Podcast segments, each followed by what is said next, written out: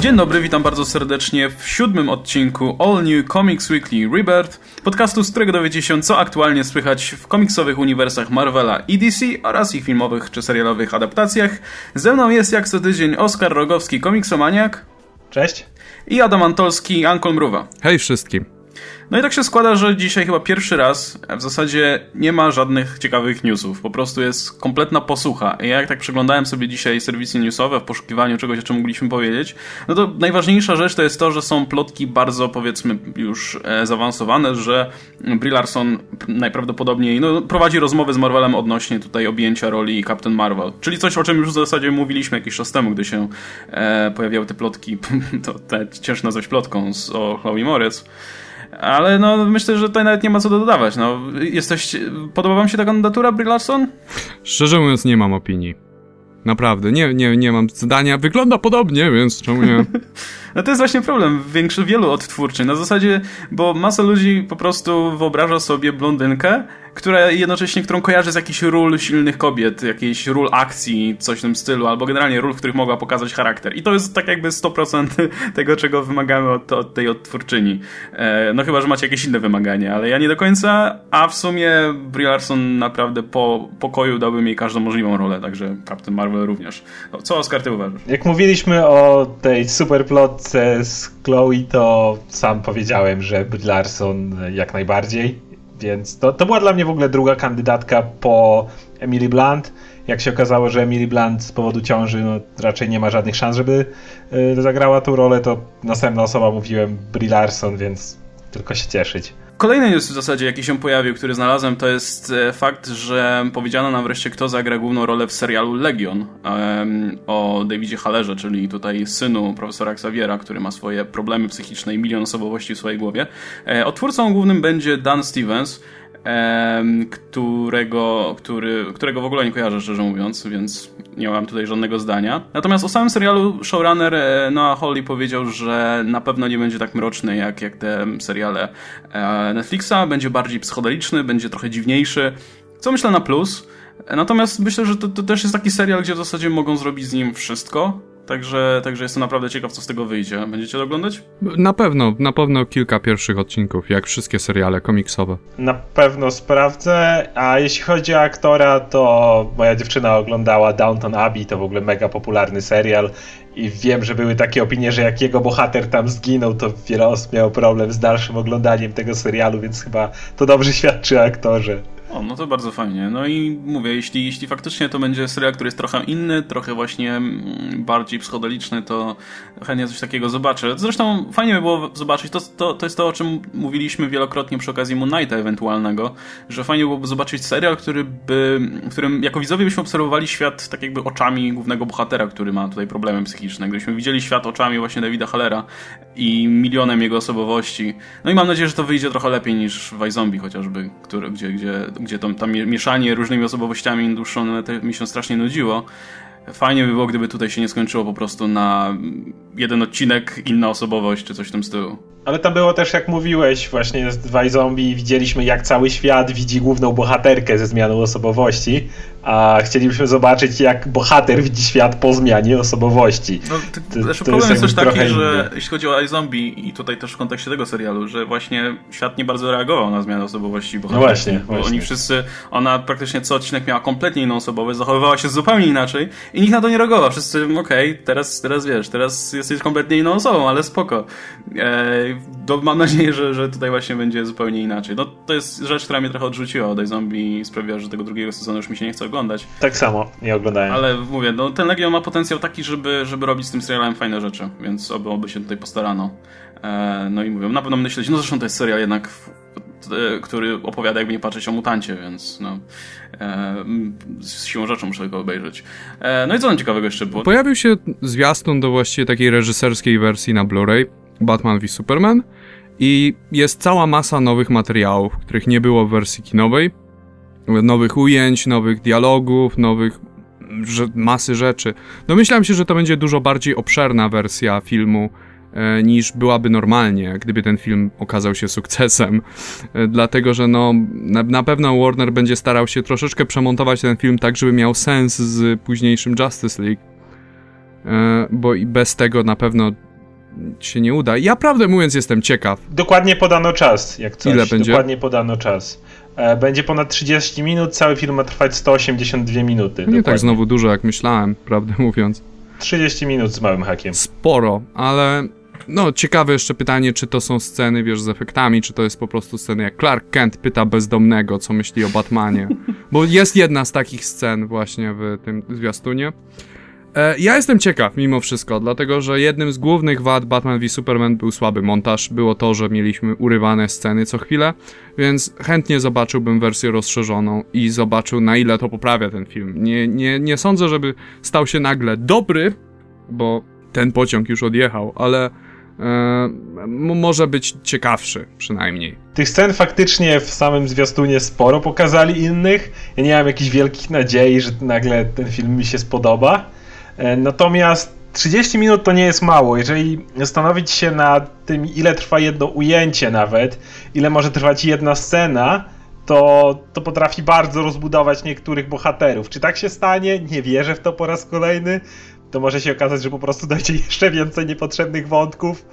Mówię, nie mam absolutnie żadnego zaufania, aczkolwiek film na pewno sprawdzę same, samej właśnie ciekawości co do tego, czy, czy to faktycznie było jakoś aż tak mocno krojone, jak tylko się dało, e, czy, czy nie. No ale, ale póki co jakoś optymistycznie się nie nastawiam. Ten zwiastun na to wskazuje, że było bardzo ostro krojone, dlatego że w samym zwiastunie dostajemy kilka scen ekspozycyjnych, kilka dialogów, których nie było w filmie, a które by się przydały.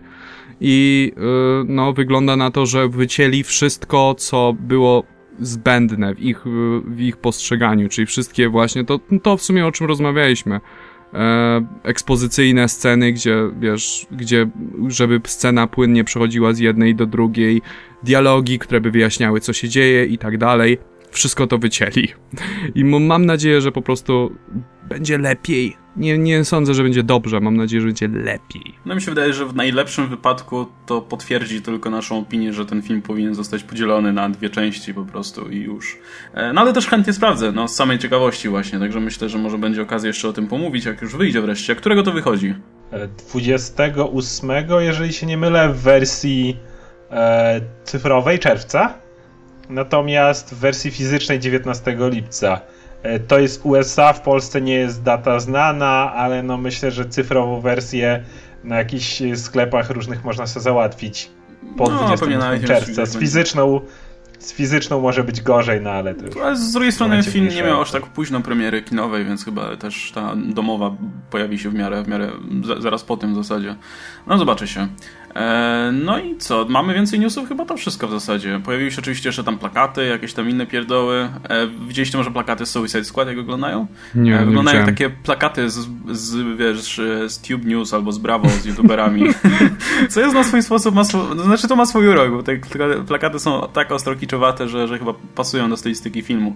Także myślę, że możemy sobie przejść do, do komiksów, a jeszcze wcześniej może ten temat, o którym, o którym mieliśmy pogadać, bo to jest też rzecz, o którą mnie często tutaj czytelnicy i słuchacze pytają e, na zasadzie hej, a kto jest silniejszy? Czy ta postać, czy ta postać? To jest rzecz, która strasznie fascynuje wielu czytelników komiksów, czy, czy ludzi, którzy generalnie powiedzmy się interesują komiksami w jakimś tam stopniu e, kto jest silniejszy i tak dalej. I myśl, ja, ja zawsze myślałem, że ta kwestia już jest dawno rozstrzygnięta, na zasadzie, że zawsze jest silniejszy ten, kto, kto, kto jest silniejszy według scenarzysty i tyle.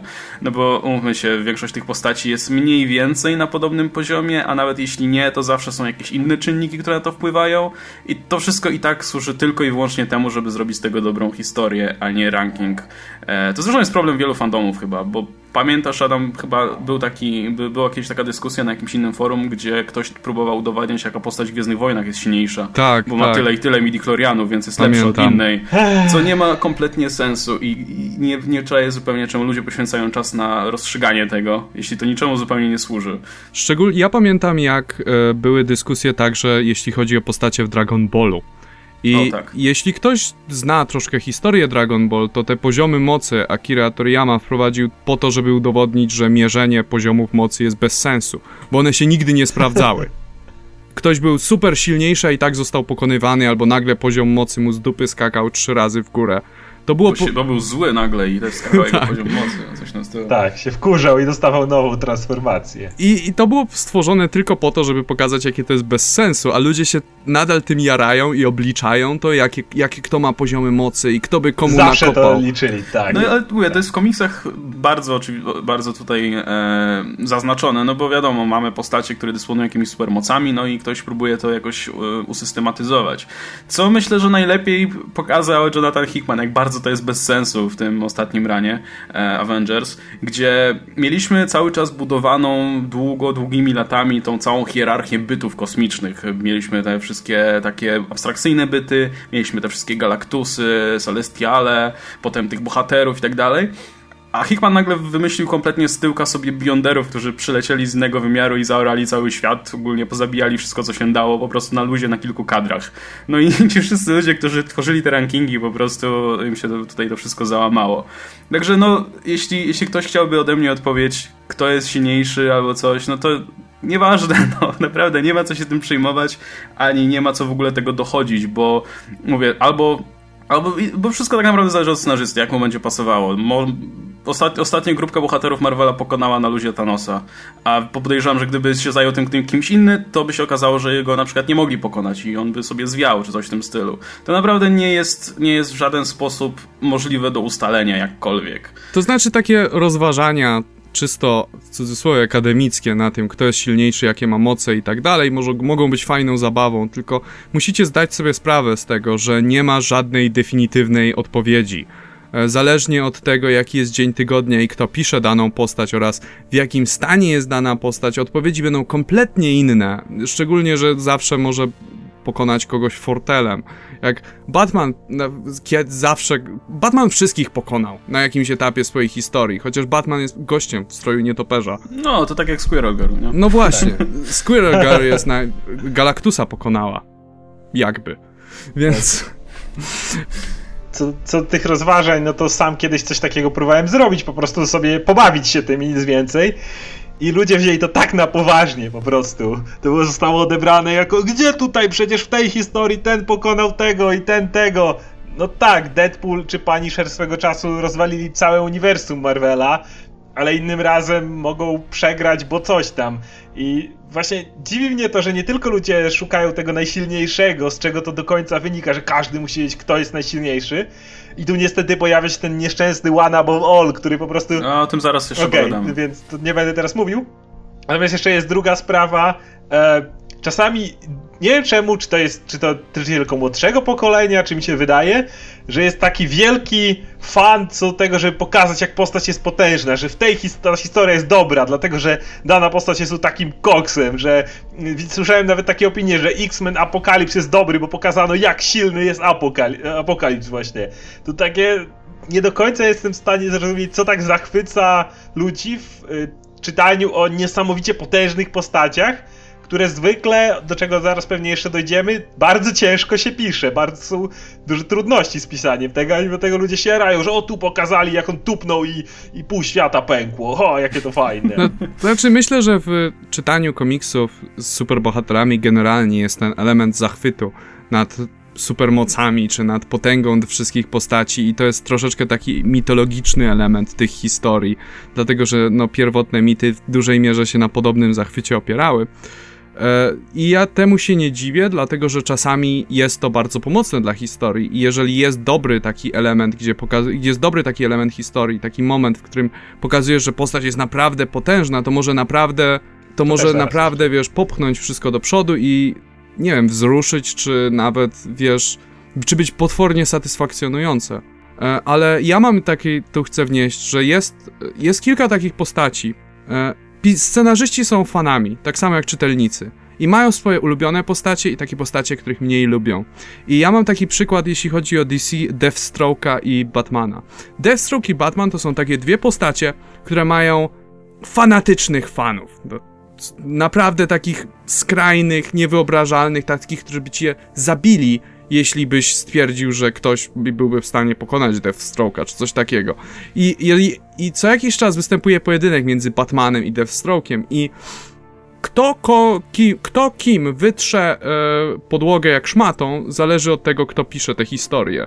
To nigdy nie jest prawie nigdy nie jest wyrównany pojedynek. Zawsze jedna strona jest zniszczona. Rozumiem, że na przykład brat Melcer jest, jest wielkim fanem Deathstroke'a. To możemy zahaczyć o kryzys, Tak. kryzys tożsamości i ten e, kontrowersyjną scenę, gdzie De- Deathstroke po prostu pokonuje Green Lanterna bez żadnego problemu ręką w zasadzie. To znaczy, no, to jest, to jest ciekawe, bo akurat Brad Meltzer odniósł się do czegoś, co istniało wcześniej i było ustanowione w uniwersum e, DC.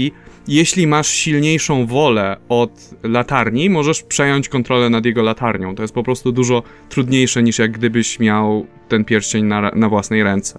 Tutaj jeszcze y, właśnie jest taki problem, że te super silne postacie, uważam też bardzo często się pisze i jednym z problemów był na przykład Sentry w Marvelu, który w końcu musiano go jakoś ubić czy się pozbyć, bo w momencie, w którym Bendis go przywrócił do Avengers, to na w czasie większości historii on musiał, nie wiem, być na... bo on, on miał te zaburzenia psychiczne, więc akurat być u lekarza kiedy Avengers walczyło. A i tak często było takie, że o, Sentry wrócił i wiesz, i posprzątane, nie? Koniec. I to było takie używanie go bardzo często jako takiego ostatecznego rozwiązania. Właśnie Avengers się męczą, męczą, akurat Sentry zjadł obiad i wrócił. Akurat tak, wiesz, akurat, się, akurat ma, miał wolny. Ale też Sentry'emu dopisali tego Voida, nie? Znaczy dopisali, od początku był, To- ale też go używali w tym, w tym celu, że Sentry nie może na przykład użyć swojej całej mocy, Bo akurat Void go, wróci tak. i zniszczy wszystko. E, ale no tak, to, to jest problem z pisaniem tych postaci. To jest powód, mi się dla na którego Supermana ja, ja na przykład byłem ciekaw. przez lata. To, to do Supermana też za chwilkę dojdziemy. W zasadzie ja, ja, ja zaraz też ten temat poruszę, ale wcześniej mi się właśnie, jeszcze, jeszcze na moment wrócę w takim razie do Jonathana Hickmana, a go będę chwalił dzisiaj.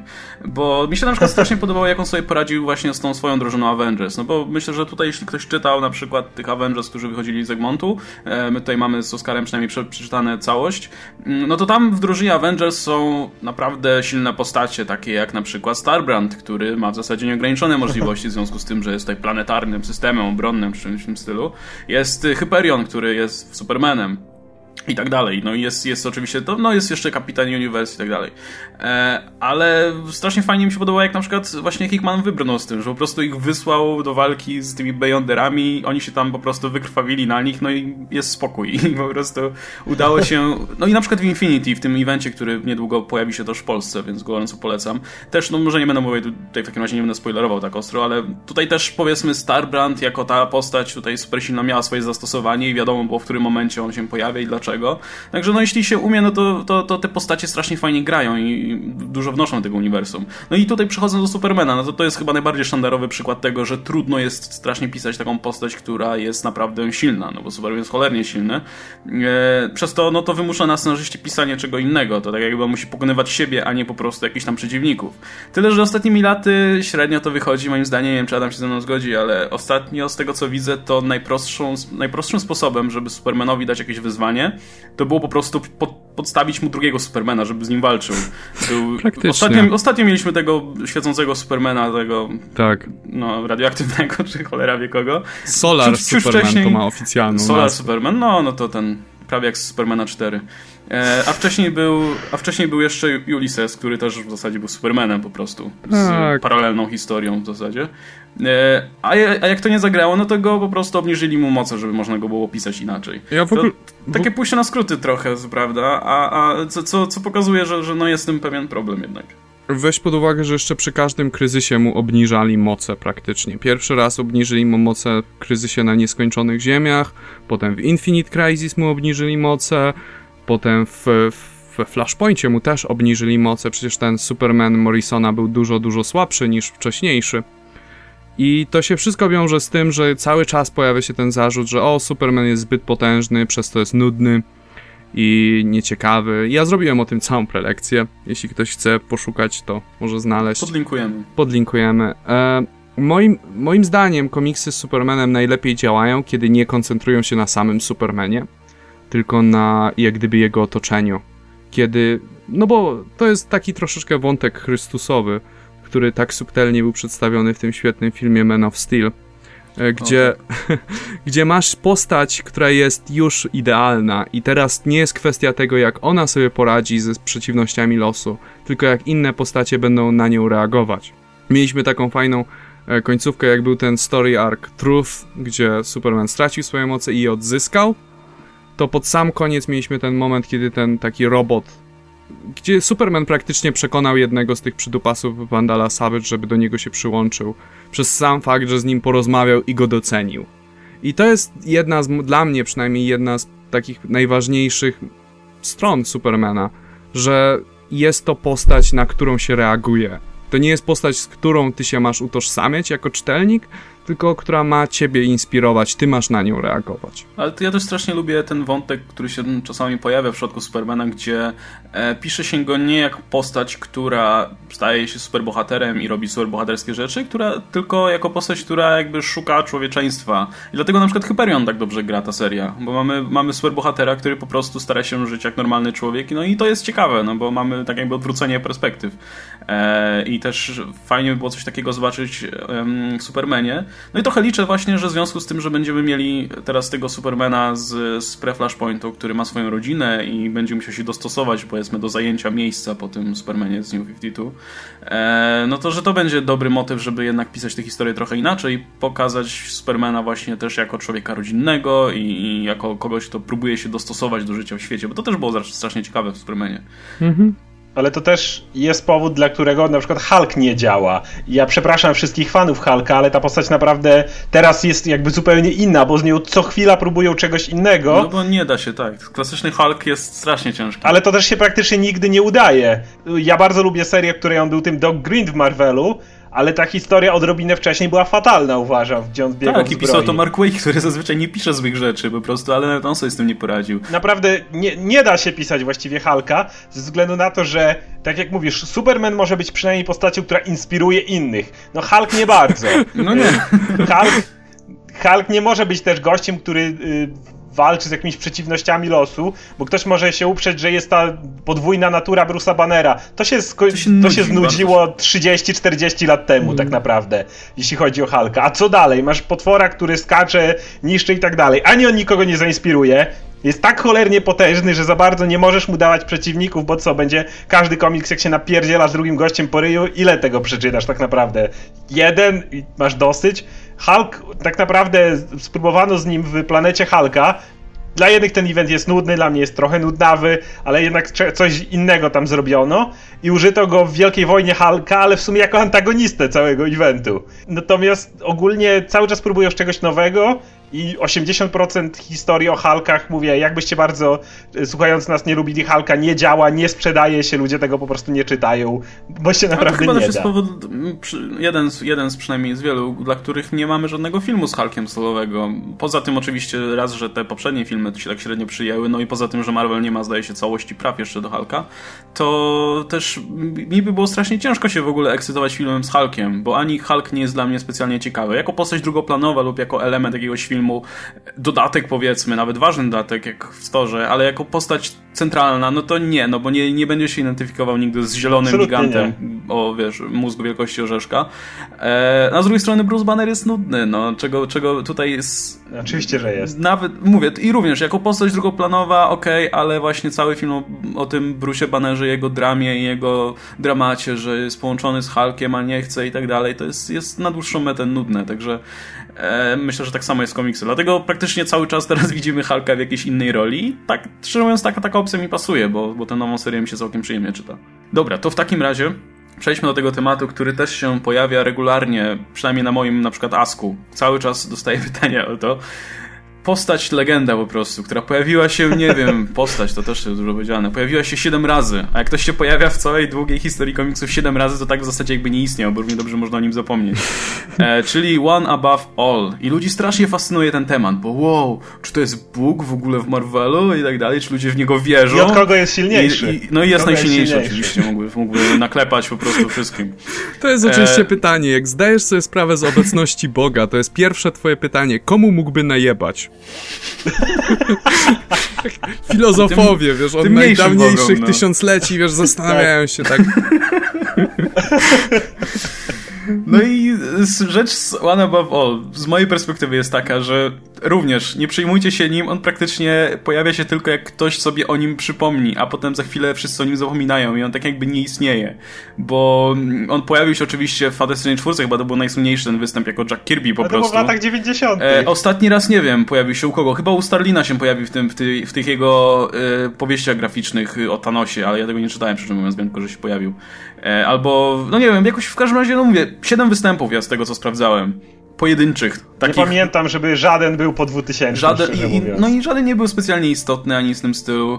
E, a w momencie, znowu, znowu wrócę do Hickmana w takim razie. W momencie, kiedy Beyonderzy niszczyli wszystko w uniwersum, e, nawet e, ten e, Living, Eternity. nawet Eternity, nawet Living Tribunal, czyli w zasadzie chyba najwyższą tą formę, najwyższy ten byt, który jest w ogóle multiwersalny, więc istnieje powiedzmy w wszystkich multiversach, znaczy w całym multiversum jednocześnie. Nie było ani słowa w ogóle, ani w ogóle ma malutkiej wzmianki o czymś takim jak One Above All. Więc ja na miejscu wszystkich osób, które na to się cały czas się tym tematem jarają z jakiegoś powodu, bym po prostu wrzucił sobie na trzymanie i kompletnie zapomniał o tym. A ja wręcz mam prośbę o to, żebyście o tym zapomnieli. Za każdym razem, kiedy w jakimkolwiek pytaniu pojawia mi się One Above All, od jakiegoś czasu mam tendencję ignorować te pytanie, dlatego że to jest tak naprawdę była w pewnym. Wydaje mi się, że chcieli trochę zrobić postać, która jest Jackiem Kirby w uniwersum Marvela. Jeśli ktoś chciałby mieć boską figurę w Marvelu, niech przyjmie, że to jest Jack Kirby. I tyle. I którym jest One Above All, i jak Jack Kirby, Jackowi Kirby'emu się umarło, to One Above All przestał istnieć i nikt nawet o nim nie wspomniał, więc przyjmijmy proszę, że taka, taka, taki byt nie istnieje, czegoś takiego nie ma, bo naprawdę nikt w Marvelu nie ruszał go po latach 90. Po prostu może się mylę, może gdzieś Nawet tam jeśli ruszał ale po, naprawdę... no to mówię, to musiały być jakieś mm, wzmiankowe Uznajmy, występy. że tego nie ma, ale chciałbym jeszcze to przenieść odrobinę dalej. I e, są też te pytania. Okej, okay, jak nie jak nie One Above All, to może Eternity wszystkim wpierdoli. takie... Wiecie co, jak Proszę. mamy taką bekę z One Above All, to jestem pewien, że za miesiąc pojawi się wielki event, w którym główną postacią będzie One Above All. Tak jak było z Jackiem Jack Kirby na okładce i będzie, będzie po prostu napierdalał będzie wszystkim. napierdalał z Eternity. Adam, I Jack czy... Flag go pokona. To jest moja prośba o to, żeby generalnie Ola y, nie, nie pytać i nawet nie próbować sobie zawracać dupy tymi bytami. Tak, ja wiem, że niedawno i teraz ludzie będą mnie kontrować, ale przecież dwa miesiące temu Galactus przywalił zęby dla, dla uosobienia porządku. Tylko, że to wszystko jest taka walka na poziomie Ale właśnie to wszystko takich jest konceptów. i symboliczne. To jest, to jest takie wszystko. Właśnie, co jest silniejsze? Śmierć czy porządek? Chaos czy miłość? Wiesz co, na taki argument to ja, ja chciałem przypomnieć, że w drużynie Ultimates jest, jest Ameryka Chavez, która się przenosi między wymiarami, tworząc gwiazdkę w podłodze i przebijając ją nogą i przeskakując przez to. Więc naprawdę, jeśli w tym komiksie Galactus daje w mordę e, chaosowi, to to jest tylko i wyłącznie symboliczne. Tak, i dlatego naprawdę już, już sami mówiliśmy, jak trochę absurdalne jest porównywanie jako coś pewnego, nie, nie jako zabawę, bo to jeszcze rozumiem, ale jako coś pewnego, że bohater X jest silniejszy od bohatera Y, to kiedy przenosimy to na te koncepty wszystkie, typu właśnie jakiś Living Tribunal kontra Eternity czy Infinity, to już, to już nie jest to już jest w ogóle absurdalne, to już w ogóle jest nie, nie do jakiegokolwiek porównania. Więc jeżeli jeszcze jakaś tam zabawa, i pamiętajcie, że to zawsze będzie zabawa, nigdy nie stwierdzicie, kto jest silniejszy od kogo, dlatego że to jest tak jak wspominaliśmy, zależy od tego, kto to pisze, ale po prostu nawet nie tykajcie konceptów. One są konceptami, uosobieniem pewnych, pewnych właśnie mm, jakby to powiedzieć, uczuć, pewnych rzeczy, które istnieją we wszechświecie. konceptów po prostu, takich tak, jak czas, nie, czy, czy przestrzeń, czy, czy... A nie, że można, mogło się zacząć napierdzielać między sobą, tak samo... Także, Adam, czy, czy jest jakiś odpowiednik najwyższej boskiej istoty w DC? O, jest kilka. Jest kilka. A czy jest e, ktoś taki właśnie najwyższy, y, ktoś tak eteryczny, że po prostu go nie ma? Jest źródło. I czy wygrałby z One Jest źródło i jest y, obecność. Czy oni się pojawiają w jakichś komiksach w ogóle? Oni się, nigdy, oni, oni się często ze sobą Oni się nigdy nie pojawili nigdzie. Oni są zawsze tylko wspominani. Z tym, że obecność ma być takim placeholderem dla Boga chrześcijańskiego. E, I na przykład jak się pojawia The Spectre, który jest uosobieniem, wiesz, gniewu Bożego, tak. to nie pojawia się Bóg, Jahwe czy coś w tym stylu, tylko pojawia się obecność. E, I jak się, raz się pojawił jako mały piesek, taki ratlerek, dlatego, że on może przyjąć jakąkolwiek formę chce i w każdej jest niepokonany, więc fuck you. E, no, je, jest źródło, które jest, jak sama nazwa wskazuje, jakby miejscem, jakby postacią, jakby wymiarem. Nie mam pojęcia, jak to wyjaśnić. To jest źródło wszystkiego. E, krótko mówiąc, multiversum DC wieloświat ma swoją granicę i jak się tą granicę przekroczy, to jest source wall, to mhm. za tym jest tylko i wyłącznie źródło, które jest takim nieskończonością świadomą. I to w ogóle nie może walczyć czy coś, bo to jest po prostu taka siła natury. To tak jakbyś, nie wiem, kto wygra, Chuck Norris czy Tsunami. No to du dużo, dużo rozsądniej to zaplanowali, przynajmniej uniknęli po prostu tych wszystkich pytań niż, niż jak Marvelu. Wszystkie mają w zasadzie byty ludzką postać i mogą się napieprzać między sobą. Nie no, oczywiście są te rzeczy, które Jack Kirby przyniósł. No tak, przyjechał ten cały bagaż. A tu jeszcze a propos Kirby'ego, to ja chciałem zauważyć, jeśli chodzi o jego boską obecność, był komiks Fantastic Four, w którym fantastyczna czwórka poszła do nieba, a potem z nieba przeniosła się do biura Jacka Kirby'ego, gdzie już Ben Grimm nie miał na sobie kamienia, no bo był w niebie i Jack Kirby mu je wziął ołówek i mu je dorysował, tak w powietrzu. I bodajże ktoś miał spaloną twarz i Jack Kirby gumką mu ją poprawił, a potem odesłał ich na ziemię, ale oni o tym w końcu zapomnieli. No i to było no bo oficjalnie, no. Więc to, to, to jest, znaczy, tak, ja to chciałem jeszcze powiedzieć, jest kilka jeszcze bytów takich super uniwersalnych w DC, o których, których imion nawet nie pamiętam, e, które też są takim utożsamieniem wszechświata, który jest, e, jest Adam One, który jest like biblijnym Adamem, który jest e, 80-metrowym gigantem z kamienia. Nie pytajcie. Okay. I jest masa takich dziwnych postaci, tylko że jakoś one nigdy nie, nie, wiesz, nie wyskakują w rozmowie, tak kto by komu nakopał. E, no i jest The Spectre, który jest praktycznie najpotężniejszą postacią w uniwersum DC. I to właściwie tyle mi przychodzi do głowy. No i jest oczywiście Darkseid, Highfather, czyli wszystko, co Kirby wymyślił. Okej. Okay. Okej, okay. to jeszcze pytanie, może na koniec.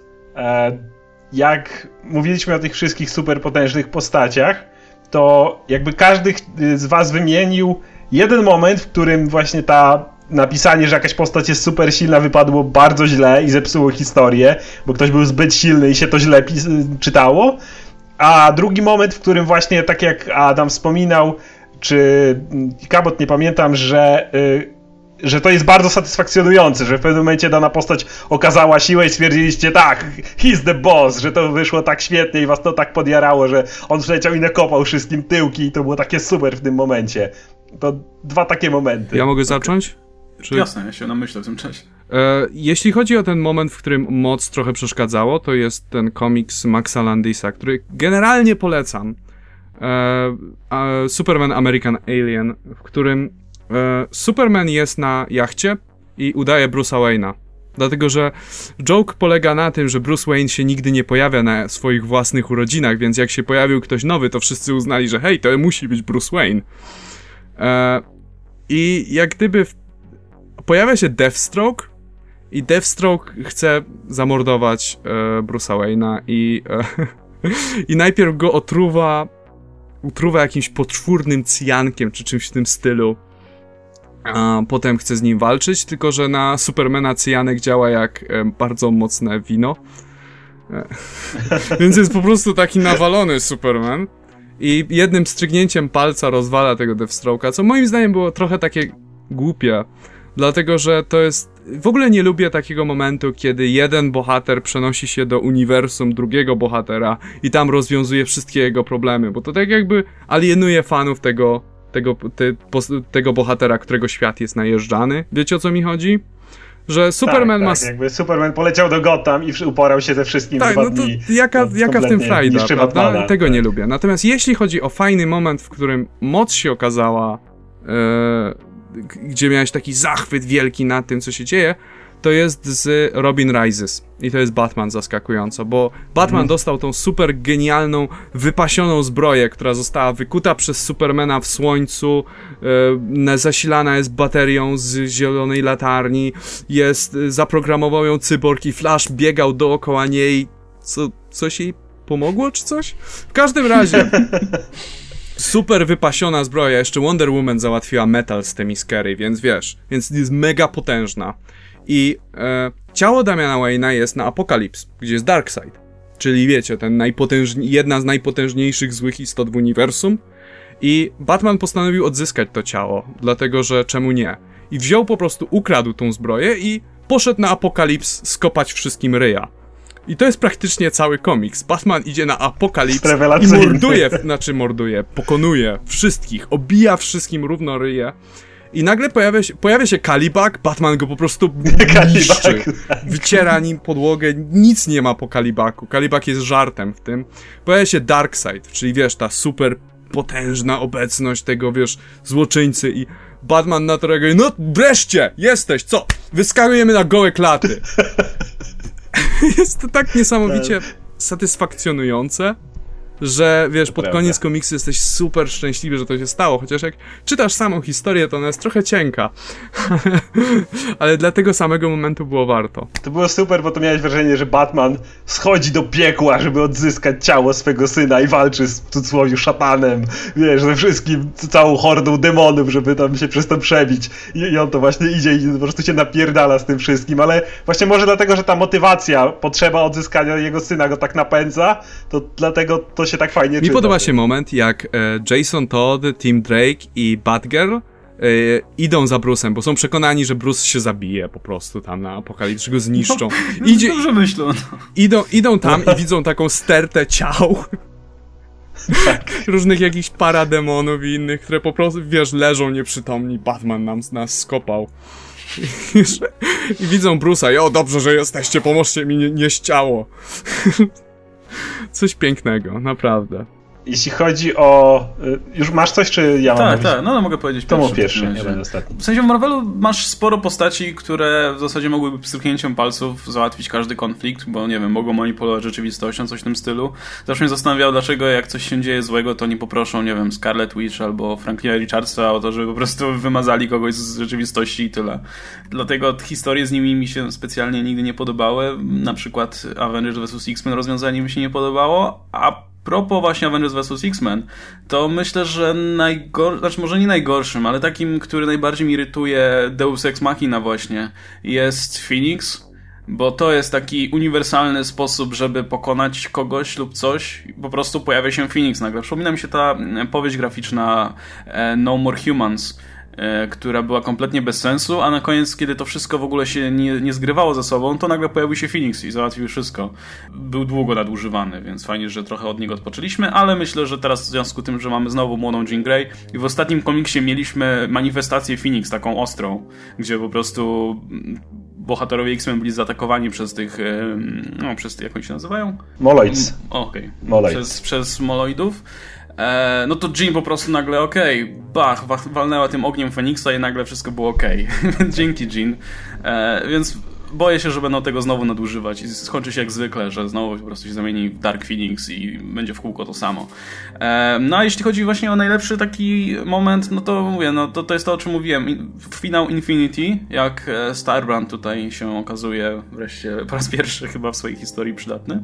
E, no i ten finał, kiedy, kiedy wszyscy bohaterowie, ta, ta część Multiversal Avengers, czyli ta ekipa takich najsilniejszych koksów z Thorem, z właśnie Starbrandem, z Hyperionem i resztą rusza właśnie się spotkać z Beyonderami, no i dochodzi do pojedynku, który jest tak strasznie satysfakcjonujący. No i kończy się w taki mieszany sposób, także, także polecam czytanie New Avengers do końca i Avengers. E, cholernie mi się to podobało. Ogólnie jeśli chodzi o te złe wykorzystania, to właśnie jest to, o czym mówiłeś, czyli tak zwane Deus Ex Machina, czyli kiedy wszystko załatwia się jednym stryknięciem. Nie tak dawno temu w Marvelu i to będzie w Polsce był event, który według mnie uosobił to w najgorszy sposób możliwy, czyli Black Vortex. Cały Black Vortex polega na tym, że pojawiły się wielkie drzwi, które kiedyś stworzyły Celestiale, jak ktoś popatrzył w te drzwi i stwierdził, że chce dostać supermoc, dostawał supermoc. Tam coś było o jakiejś cenie, którą trzeba za to zapłacić. Oczywiście ostatecznie żadna się większa nie pojawiła.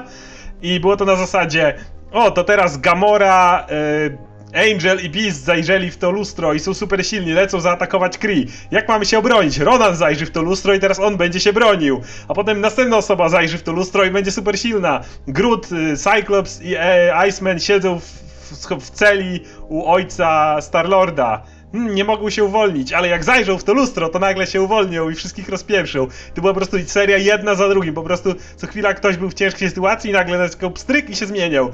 W tym momencie było tak kompletnie absurdalne to, jak niektórzy bohaterowie mówili nie, nie zrobię tego, nie oddam się, żeby zyskać tę moc, tylko że ostatecznie nie było żadnej ceny do zapłacenia za tę moc, nie pojawiła się, więc miałeś po prostu lustro do załatwiania spraw dających wszystkim super hipermoce i oni nagle wszystkich bili. To było według mnie takie absolutnie po prostu ucieleśnienie ide- tej, tej głupiej idei Deus Ex Machina. Jeśli chodzi o fajne momenty natomiast, to też powiem Infinity, nie chcę spoilować, bo w sumie to zaraz będzie na rynku, ale tam jest taki moment z Torem i tym, jak on rzuca swój młot. I to jest, jest taki, taki jeden element. To, jest, to, jest, to było tak epickie po prostu. To było takie. Pokażę im who's the boss, właśnie. E, a inny element to tutaj animacja Justice League Unlimited. Chyba był ostatni odcinek, w którym z Darkseidem walczył Superman i Batman. I oczywiście co, co tam Batman? Batman to skakał i Darkseid na niego, co ty robaku, tam rzuca nim o ściany i e, mówi weź przestań. Na to Superman mówi, że, że ten człowiek nigdy nie przestanie, póki ma siły, żeby walczyć. Ale ja mam inny problem i tutaj właśnie ta bardzo fajna esencja Supermana jest powiedziana, że on za każdym razem, kiedy uderza przeciwnika, musi się kontrolować, żeby nie uderzyć za mocno, żeby nie, nie zrobić komuś krzywdy, żeby kogoś po prostu nie zabić jednym ciosem. A, ale teraz, patrząc na to, kim jest Darkseid, wreszcie może sprawdzić, jak naprawdę jest silny i zaczyna po prostu układać Darkseida niemiłosiernie. Jakby czując to, to, że o, teraz jest moment, w którym wreszcie mogę zobaczyć, jak naprawdę jestem silny było też naprawdę satysfakcjonujące. A propos w ogóle tych e, właśnie zakończeń w stylu Deus Ex Machina, to, to takim ulubionym zakończeniem, jeśli już jestem w temacie X-Men, to są, poza Phoenix oczywiście, która też rozwiązuje wszystko, no to są jeszcze podróże w czasie nasze ukochane. O, e, I tutaj na przykład e, Brian Michael Bendis jest tutaj największym chyba fanem podróży w czasie i załatwiania rzeczy. Zresztą polscy czytelnicy, jeśli czytali Age of Ultron na przykład, no to tam jest po prostu idealny przykład tego, jak, jak Bendis uwielbia kończyć kończyć historię, kiedy mu się nie chce kończyć historii. Po prostu wysyła kogoś w przeszłość, żeby naprawił wszystko i jest okej okay, i, i, wszystko się kończy dobrze wtedy.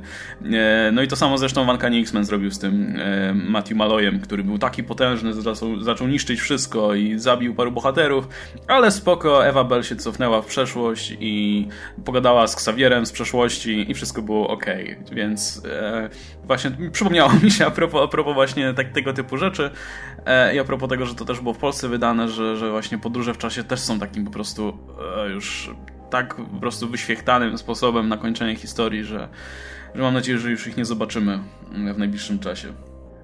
To tutaj myślę, że w tym momencie możemy sobie płynnie przejść do Civil War 2, bo to też, też myśleliśmy w tym kontekście, że to, co się dzieje w Civil War 2 w końcu zostanie odwrócone e, po prostu podróżą w czasie i cofnięciem się do któregoś momentu, z racji tego, że zresztą też pisze to Bendis.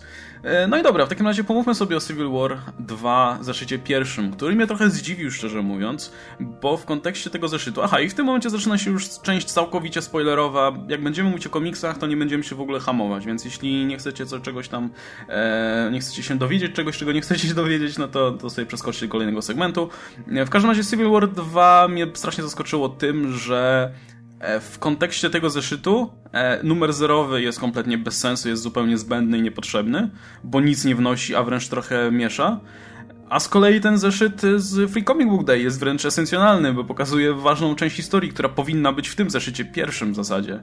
Bo mamy tam taki moment, gdzie e, jest wszystko ok i w którymś momencie Ulysses dostaje tą swoją, ten Ulysses oczywiście tutaj Marvelowy, dostaje wizję i mówi, że o nie, przychodzi Thanos, no i mamy przeskok już, kiedy już jest po bitwie dawno i leżą wszyscy rozwaleni, Tony Stark przybywa i widzi, że Rhodey nie żyje, E, swoją drogą chyba najmniej, najlepiej przyjęta śmierć w historii Marvela w ogóle, nikt się tym nie przejął zupełnie. Tony Stark stwierdził, o nie, Rhodey, okej, okay, gdzie jest Carol Danvers um, i tyle. No i tam oczywiście She-Hulk jest, jest w świątce, czyli no mamy efekty tego, o czym mówiliśmy jakiś czas temu e, przy okazji tego zeszytu z Free Comic Book Day. Także no, dziwna decyzja strasznie Marvela.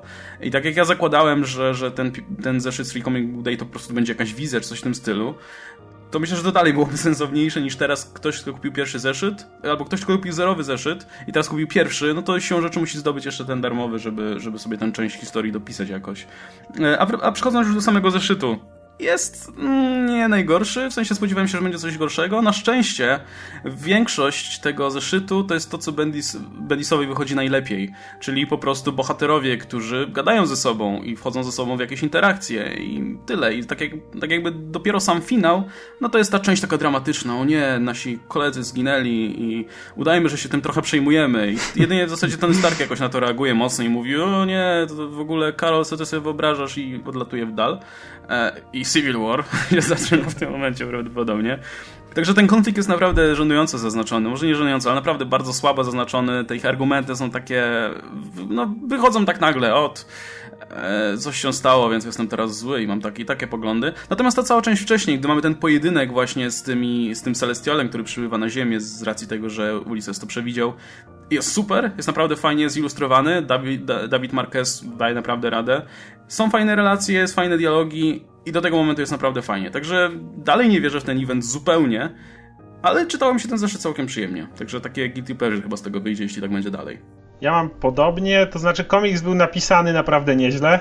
E, teksty tam Spidermana, She-Hulk, które się prze, przewijały, były naprawdę zabawne. E, teksty Karol o e, Halstromie były, były świetne. Nie, Dazzler. Dazzler był A, Dazzler okej. Okay. W każdym razie, tak, to, to, to było naprawdę dobre. Natomiast jest dokładnie tak jak mówiłeś, powinni zrobić odwrotnie, bo Free Comic Book Day to powinno być dla mnie komiks, który jakoś, jakoś zarysowuje oś fabularną tego konfliktu w paru zdaniach, czyli to, co zrobił ten pierwszy numer. A to, co było we Free Comic Book Day, to była akcja, która działa się jakby w połowie tego zeszytu obecnego. Czym co, go, co gorsze jest to, że ten pierwszy nie tyle niewiele wnosi, co wręcz jest trochę sprzeczny. On zarysowuje She-Hulk jako wyraźną przeciwniczkę tego całej, całej idei. Ale w tym zeszycie She-Hulk na łożu śmierci mówi Karol, Karol walcz, walcz o tę przyszłość i potem umiera, chyba. Więc... No właśnie, co się bierze znikąd zupełnie. Co już nie mówiąc o tym, że yy, w ogóle mnie zdziwiło to, a propos mówiliśmy o mocach i nie mam nic przeciwko temu, że ktoś pisze, że ktoś jest silniejszy, a słabszy, ale She-Hulk, która leży podpięta do aparatury na... To jest Hulk, ona jest na dobrą sprawę pod każdym względem tak jak Hulk. Wyobraźcie sobie, że Deadpool leżałby właśnie podpięty do aparatury yy, i, i, mówili jest w śpiączce i on by ledwo żył i nagle by umarł. No, coś, co, coś tu nie gra, prawda? Coś, coś, coś jest nie tak. I właśnie tak się She-Hulk, dlaczego ona leży w łóżku, a nie, wiesz, gdzieś tam się zrasta powoli nie wiem, bo, bo, bo, pasowało do historii, więc jeśli chodzi właśnie o moce, to, to mi nie grało trochę. Natomiast cała historia trochę głupio to napisano, dlatego że z jednej strony mm, widzimy argument Starka i tą jego przemowę, jak on mówi o zamykaniu ludzi przedwcześnie. To jest jakby logiczne, to jest to, o czym wszyscy myślimy. A potem wkurza się na Carol Danvers nie za to, że użyła tego, żeby przewidzieć to i powstrzymać Thanosa, tylko dlatego, że poleciał tam Rhodey i zginął, no, ale co miał Rowdy zostać? Powodzenia na Thanosie, nara, zostaje tutaj, chilluje. Mógł stać z boku i patrzeć No właśnie, jakby od... Z jednej strony pobierasz Starka, ale nie chodzi o to, że Carol Danvers ma logiczne argumenty, bo nie, bo to, to nie, nie na tym ten konflikt polega, tylko Stark sam sobie zaprzecza w tym momencie, co nie działa najlepiej. No i po jaką cholerę był ten cały motyw z Rodim, który ma zostać senat sekretarzem czy kimś tam. Mówiłem, że to jest... Mówiłem, że to oznacza głównie to, że zginie. Przybiegnie prezydent i powie nie, miałem na ciebie takie nadzieje. No jeśli chodzi o samego Bendisa, mam wrażenie, że Bendis sobie znalazł no, właśnie rewelacyjne kolejne Deus Ex Machina. Patrzcie, macie Ulyssesa, gościa, który, jak sam powiedział, nie tylko widzi przyszłość, ale też jest w stanie przebywać w tej przyszłości, którą widzi. Ma wrażenie, że on tam jest Koniec tego eventu, Ulysses otwiera oczy i stwierdza Ło, to była tylko wizja! Teraz pójdę i ostrzegę ich, żeby się nie bili. Więc mówię wam, to jest oh, idealne shit. po prostu dla Mo Moja teoria jest taka, że po prostu wszyscy się, ta, ta resztka bohaterów, która zostanie tutaj przy, przy siłach, wyśle Tonego Starka w przeszłość, żeby on poderwał mamę Ulyssesa i wtedy on się nigdy nie urodzi i będzie okej. Okay. No mniej więcej to samo zrobił Van X-Men, więc... To będzie jedna wielka wizja której Ulysses po prostu na końcu się obudzi i stwierdzi, że o kurde, to moja pierwsza wizja, what the fuck. Trzeba iść zatrzymać, żeby to się nie wydarzyło. No, co, czuję, czuję bullshit, po prostu czuję bullshit w powietrzu. Takie, wszystko było snem. Tak, tak, czuję, czuję tego typu bullshit gdzieś tu w okolicy. No i dobra, to chyba tyle, jeśli chodzi o ten cudowny zeszyt. Nie no, mówię, ja się spodziewałem po prostu czegoś gorszego, czytało się to fajnie, natomiast mówię, tego konfliktu dalej niestety nie kupuję. Nie. I nie sądzę, żebym go kupił, szczerze mówiąc już, ale jeśli dalej po prostu... Właśnie, wiesz, to jest tak jak w Age of Ultron, przynajmniej w moim przypadku, nie komiksie, tylko filmie. Najlepsze sceny są te, gdzie po prostu Avengers są, e, chillują po prostu w swojej siedzibie i gadają ze sobą, wtedy widzisz po prostu ich normalnych ludzi, jak, jakie mają relacje między sobą. To jest fajne. Chętnie bym zobaczył więcej takich zeszytów, bo ostatnio tego niestety nie ma. Swoją drogą właśnie, to Civil War jest takim pierwszym, bo nie licząc standów, standów było krótkie i mało ważne, e, ale to jest taki jakby pierwsza okazja, żeby zobaczyć tych wszystkich bohaterów, jak powiedzmy no, w relacjach między sobą już po tych dużych zmianach, w nowych drużynach, przy, w nowych status quo i to jest ciekawa rzecz w tym evencie akurat, także tu, tego tu bym jeszcze, zobaczył więcej. Tu mi się jeszcze bardzo podobała e, krótka interakcja między e, Steve'em Rogersem a Tonym Starkiem, kiedy Steve mówi co masz na myśli, Tony? Na co Tony? Nope, nope, nope. Jak my gadamy o moralności, to się bardzo źle kończy. Nope, nie rozmawiamy, nie, nie. To no właśnie, to jest, czy to jest Steve Rogers, agent Hydry? Uuu. Nie wiem, jak to teraz umiejscowić w czasie, no bo widziałem na jednym z obrazków, jak on tam walczy z Cablem, czy, czy, coś, czy, coś, czy coś takiego, więc no nie wiem, nie wiem, nie wiem, jak to teraz, to ja teraz nie, nie, nie, mogę, nie potrafię sobie teraz tego umiejscowić na żadnej osi czasu niestety. Nigdy nie da się umieszczać komiksów i historii, póki się nie skończył.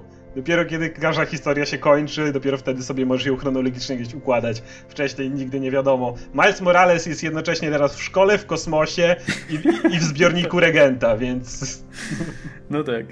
Dobra, to przeskakujemy sobie teraz do konkurencji w takim razie. No bo w DC zaczęła się inicjatywa Rebirth tak. i mamy, mamy pierwsze, pierwsze zaszyciki, pierwsze one-shoty.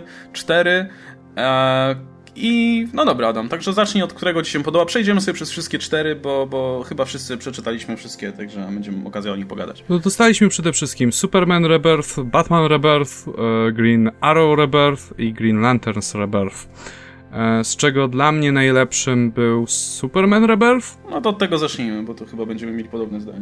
E, Superman Rebirth bardzo mi się podobało. Jest to właściwie takie ostateczne przejście pomiędzy jednym Supermanem a drugim, gdzie mamy całe, jak gdyby, konsekwencje jego śmierci, tego ostatniego Supermana.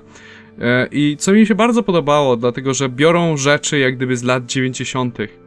I ten stary Superman jest przekonany, że ten nowy wróci. No bo on wrócił i sobie siedzi tam przy tym grobie i czeka. I Lana Lang próbuje się włamać do tego grobu, żeby pochować go w Smallville. I no i on y, poznaje, nie, nie, nie, ja, ja go przywrócę. I biorą to, te prochy Supermana do fortecy osamotnienia i y, Superman szuka tam matrycy y, narodzin. Czyli tego, tego głupiego Deus Ex Machina z lat 90., które przywróciło Supermana do życia wtedy i okazuje się, że go nie ma, więc postanawiają polecić. Nie, to nie, spoko, jednak pochowamy go w Smallville. Ale to właśnie e, strasznie jakoś łatwo to przyjęli, na zasadzie o, sorry Lana, ale jednak się nie da. No dobra, to lecimy go pochować w takim razie, tak. Okay? No to jest takie troszeczkę meta, dlatego że wszyscy mieli w dupie tego Supermana New 52 i teraz też jak gdyby mają. Nawet w świecie.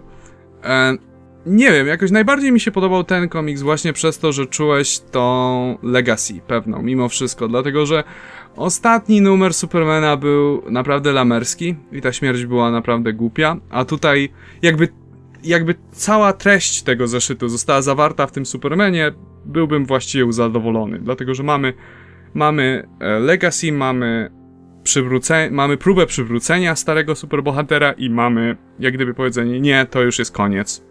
No mi też się właśnie bardzo podobało, szczególnie to, że to jest właśnie coś, czego oczekiwałem po tych one-shotach, taki właśnie przejście płynne, taki właśnie stopień pośredni między starą serią, a, a tym, co będzie nowe. E, no bo nam ładnie otwiera tutaj właśnie mm, tego Supermana nowego z jego, z jego powiedzmy punktem widzenia. Strasznie fajnie w ogóle jest pisany ten Superman. W sensie czytam o nim, mimo że nie jest w twoim kostiumie i tak dalej, no czyta się go jak Supermana po prostu. Znaczy będzie... Myślę, że nie będę miał żadnych problemów, żeby powiedzmy go polubić w serii prawdopodobnie. To jest ten Superman, którego ja znam, więc to mi się jeszcze lepiej przez to czytało, bo mówię, tego z New 52 ledwo co znałem, więc te wszystkie odniesienia do historii, które czytałem, chociaż może nie były najwyższych lotów, ale jakby to powoduje, że tak znam tę postać, kojarzę go, wiem, wiem tak, mniej więcej to. co on przeszedł, nie? To, I know that reference. Tak. Captain America. Także to było sympatyczne, cały ten jego też te elementy, jak on mówi, o, nie wpadłem na to z tą budową tych dodatkowych posągów w fortecy, że o, kurde, w sumie to było oczywiste, czemu ja na to nie wpadłem? Takie, że może jednak parę rzeczy zrobił inaczej i on stara się jakiś, jednocześnie tak jak mówisz, wszyscy mają go trochę w dupie, ale jednocześnie on mimo tego jest Supermanem, więc musi oddać hołd dla poprzedniego Supermana w jak, jakimś stopniu, bo też jest Supermanem. To było całkiem spoko. Mi akurat trochę bardziej podobał się inny komiks, ale przejdziemy zaraz. Który ci się podobał najbardziej? Green Arrow. O, fajnie, bo ja mam mały hejt na Green Arrowa, więc dawaj. E, Green Arrow mi się najbardziej podobał z tego powodu, że to mi przypomina trochę to, co ostatnio widzimy w Spider-Manie i te odkręcanie One More Day, tylko tutaj na skalę uniwersum, bo to jest to, co widzieliśmy w w Reber w pierwszym numerze. Jakby ten cały skradziona miłość i tak dalej, jak o której mówił właśnie Wally. Masz dwie postacie, które ja znam z tego, że były ze sobą, a tutaj spotkały się drugi raz w życiu, a mimo to czujesz, że jakieś mają do siebie jakiś magnetyzm jest między nimi i, i tak, wiesz, niewyjaśniony, ale z drugiej strony idea Rebirth ma być taka, że oni powinni się znać, tylko doktor Manhattan powiedział, że się nie znają, ale mimo tego coś tam ich do siebie ciągnie. Co uważam, że było całkiem spoko, plus to, że Oliver ma znowu brudkę. Okej, okay, to teraz może ja powiem. Wszystkie rzeczy, które wspomniał Oscar, jestem zachwycony. Cieszę się, że to jest, wraca stary Oli i wraca do swojej starej formy, wraca do brudki. Znowu jest aktywny politycznie i cały czas nie może się o tym zamknąć. Eee, podoba mi się praktycznie, wiesz, wszystkie te klasyczne elementy, ale nie mogłem się oprzeć wrażeniu, że to wszystko było podyktowane przez wydawnictwo i chciałbym, żeby to pisał ktoś, kto jest kompetentny, bo dialogi w tym zeszycie są okropne. Jak odnoszę wrażenie, że Jones po prostu biegał po tym całym biurze DC i mówił okej, okay, to Oli ma być e, po pierwsze lewakiem, ma mieć brudkę i ma, mieć, ma być Dina. I, I to wszystko macie zrobić, go! Dlatego, że no, to jest wszystko troszeczkę tak wciśnięte na siłę, jak w tym momencie. Odnoszę też wrażenie, że bo ten, e, bo to jest e, Green Arrow to jest jeden z tych komiksów, który nie został zmieniony zespół w DC Rebirth i to troszeczkę widać, dlatego, że to oni nie piszą do końca tego Green Arrowa klasycznego, oni piszą taką emulację tego Green Arrowa klasycznego, jak gdyby szybko wyszukali w Wikipedii, jaki był kiedyś i e, jakby to napisać na dzisiejsze czasy. A Social Justice Warrior. Chyba z pięć razy wspominają w zeszycie, o, jestem super, jestem Social Justice Warrior. I y, Dina do niego, o, czy jesteś takim Social Justice Warrior? Check your privilege. I ja tak, czy wy w ogóle wiecie, co te zwroty znaczą?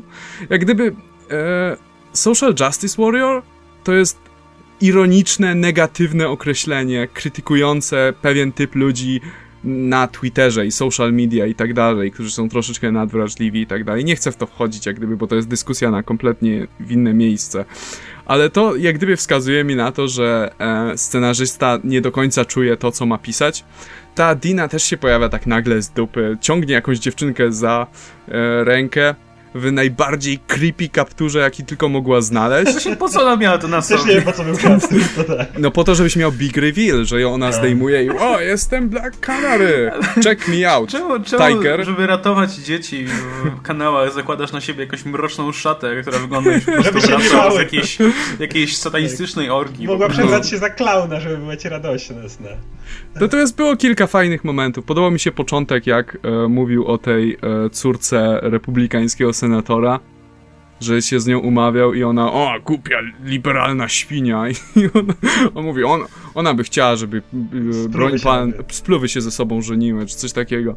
Mi się podobał, podobał no. mi się chciałem tylko powiedzieć, że podobał moment, w którym e, Dina cały czas wyrzuca Oliverowi, że pomimo tego, że on stara się być taki, wiesz, przy ludziach i w ogóle i krytykuje, wiesz, big man, to tak naprawdę sam mieszka w luksusowym apartamencie i tak dalej. I to, co on odpowiada, że yy, okej, okay, wiesz ile kosztuje to, co ja robię, generalnie... Te strzały? Te strzały, ale nie tylko strzały, te wszystkie fundacje i tak dalej, że łatwo krytykować kogoś, kto ma hajs za to, że ma hajs, ale gdyby nie miał tego hajsu, to nie mógłby do końca robić tego, co robi. Więc to tak, to co uważam, że jest w sumie ciekawym spojrzeniem na to. Genera... Znaczy to wszystko było, to, to, jeszcze ja powiem, że to wszystko było, to tak jak Adam mówi, strasznie takie cheesy, strasznie takie przerysowane, ale powiem szczerze, że to mi się podobało właśnie, te, cały ton tego komiksu, który... Znaczy tak, to, to, to, to co Adam mówi, że, że jeśli to są ludzie, którzy faktycznie nie czują tego do końca, to myślę, że to wyjdzie przy kolejnych tak, zeszytach tak. na pewno i wtedy, wtedy też się pewnie zorientuje, ale po przeczytaniu, bo, bo ja nie czytałem tego Green Lanterna, który, których ci ludzie pisali wcześniej, ja, jak Lemir poszedł, to też poszedłem. E, tak samo. I, a nie wiem, o starym Olim czytałem z wieki temu, więc nawet... Green Arrowa, powiedzieć Green Lanterna. E, tak, no to jasne, Green Arrowa oczywiście. O, to Green Lanternie za moment. W każdym razie perspektywie tego jednego zeszytu, to to, że ten Oli jest taki przerysowany sposób, takim właśnie, on jest takim właśnie internetowym lewicowcem, właśnie takim gościem, który wy, wypisuje swój ból dupy na Twitterze, i, którego i tak nikt nie czyta. I to, to, to mi się strasznie podobało właśnie. I ta jego dyskusja właśnie z, z Dina, to, to Przecież to było na takim poziomie po prostu właśnie jak Flame w internecie. To, to mi się strasznie podobało.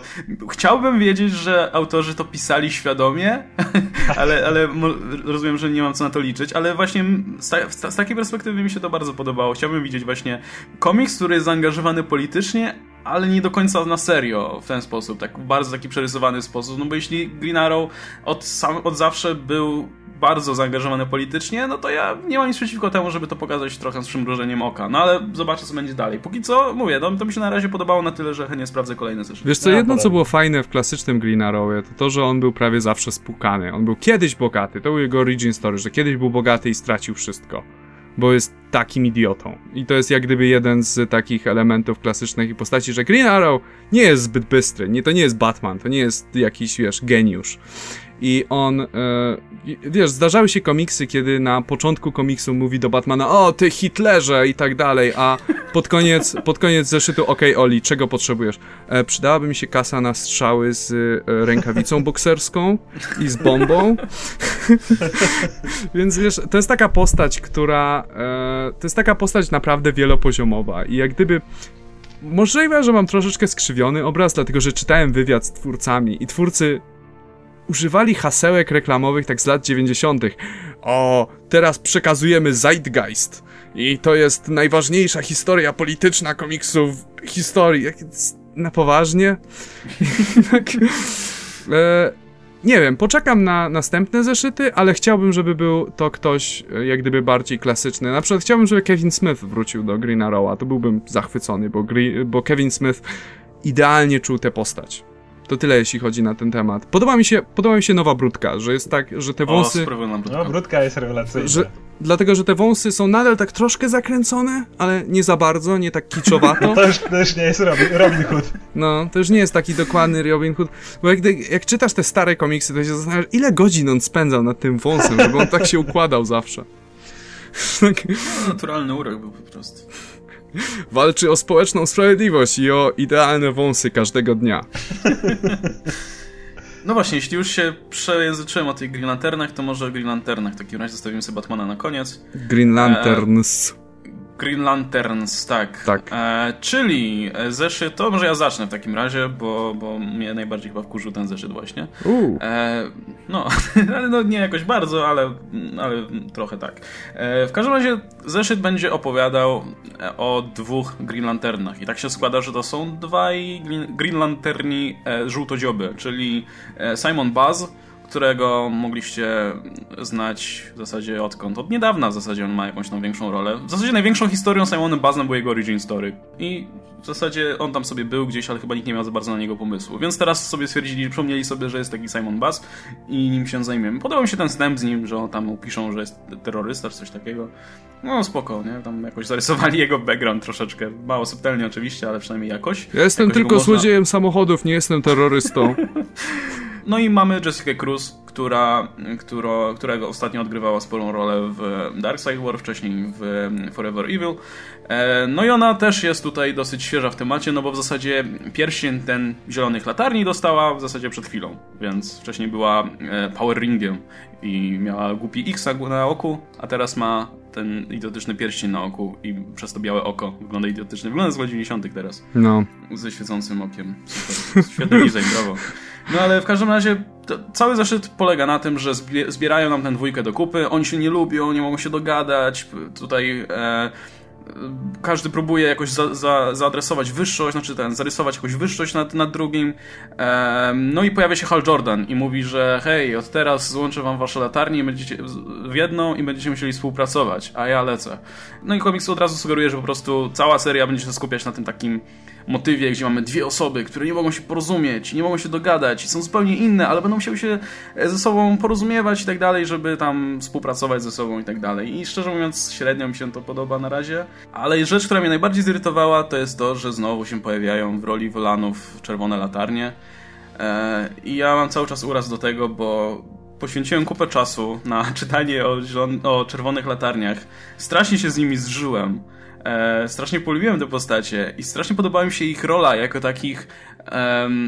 jako taki, taki oddział, który też chce, no, ma dobre intencje, ale generalnie ich, ich nie traktuje specjalnie z, z no, może nie tyle poważnie, ale wszyscy się ich i tak boją i tak im nie ufają i generalnie traktują trochę z góry, no bo są czerwone latarnie, które żygają krwią.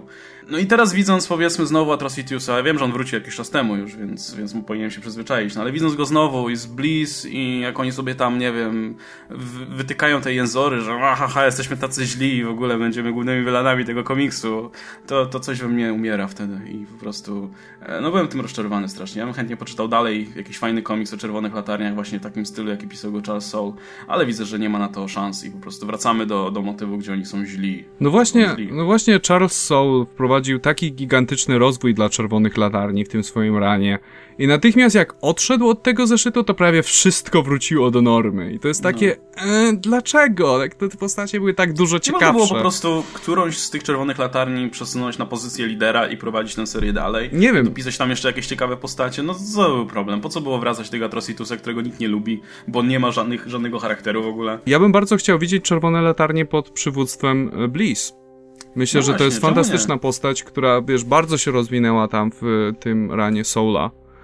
E, która w ogóle miała, nie wiem czy czytałeś e, Red Lanterns Futures End, ten tie tak, tak. Z, tak, z niebieskim Gajem Gardnerem. Tam miała takie o, swoje ostateczne zakończenie historii. No tak. I widzisz, że ta postać wcale nie jest zła. Nie, nie, ma, nie, ma, nie, ma, nie, jest, nie ma żadnego demonicznego planu zawładnąć wszechświatem że to jest po prostu postać, która była w takim, takiej sytuacji i wylądowała w tej roli, bo takie były właśnie... okoliczności to było strasznie fajne w Czerwonych Latarniach, że to byli po prostu ludzie strasznie doświadczeni przez los tak. i którzy, którzy w ten sposób, będąc tymi czerwonymi latarniami, e, powiedzmy uzewnętrzniali swój, swój rage, tą swoją złość i no. wściekłość. No. I, I Guy Gardner ich nauczył to kontrolować i korzystać z tego, żeby czynić coś dobrego.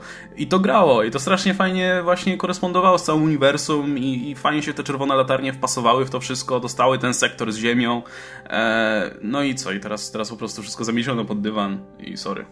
To znaczy, ja mam taki problem z Jeffem Jonesem, bo Jeff Jones pisał ten zeszyt na spółę.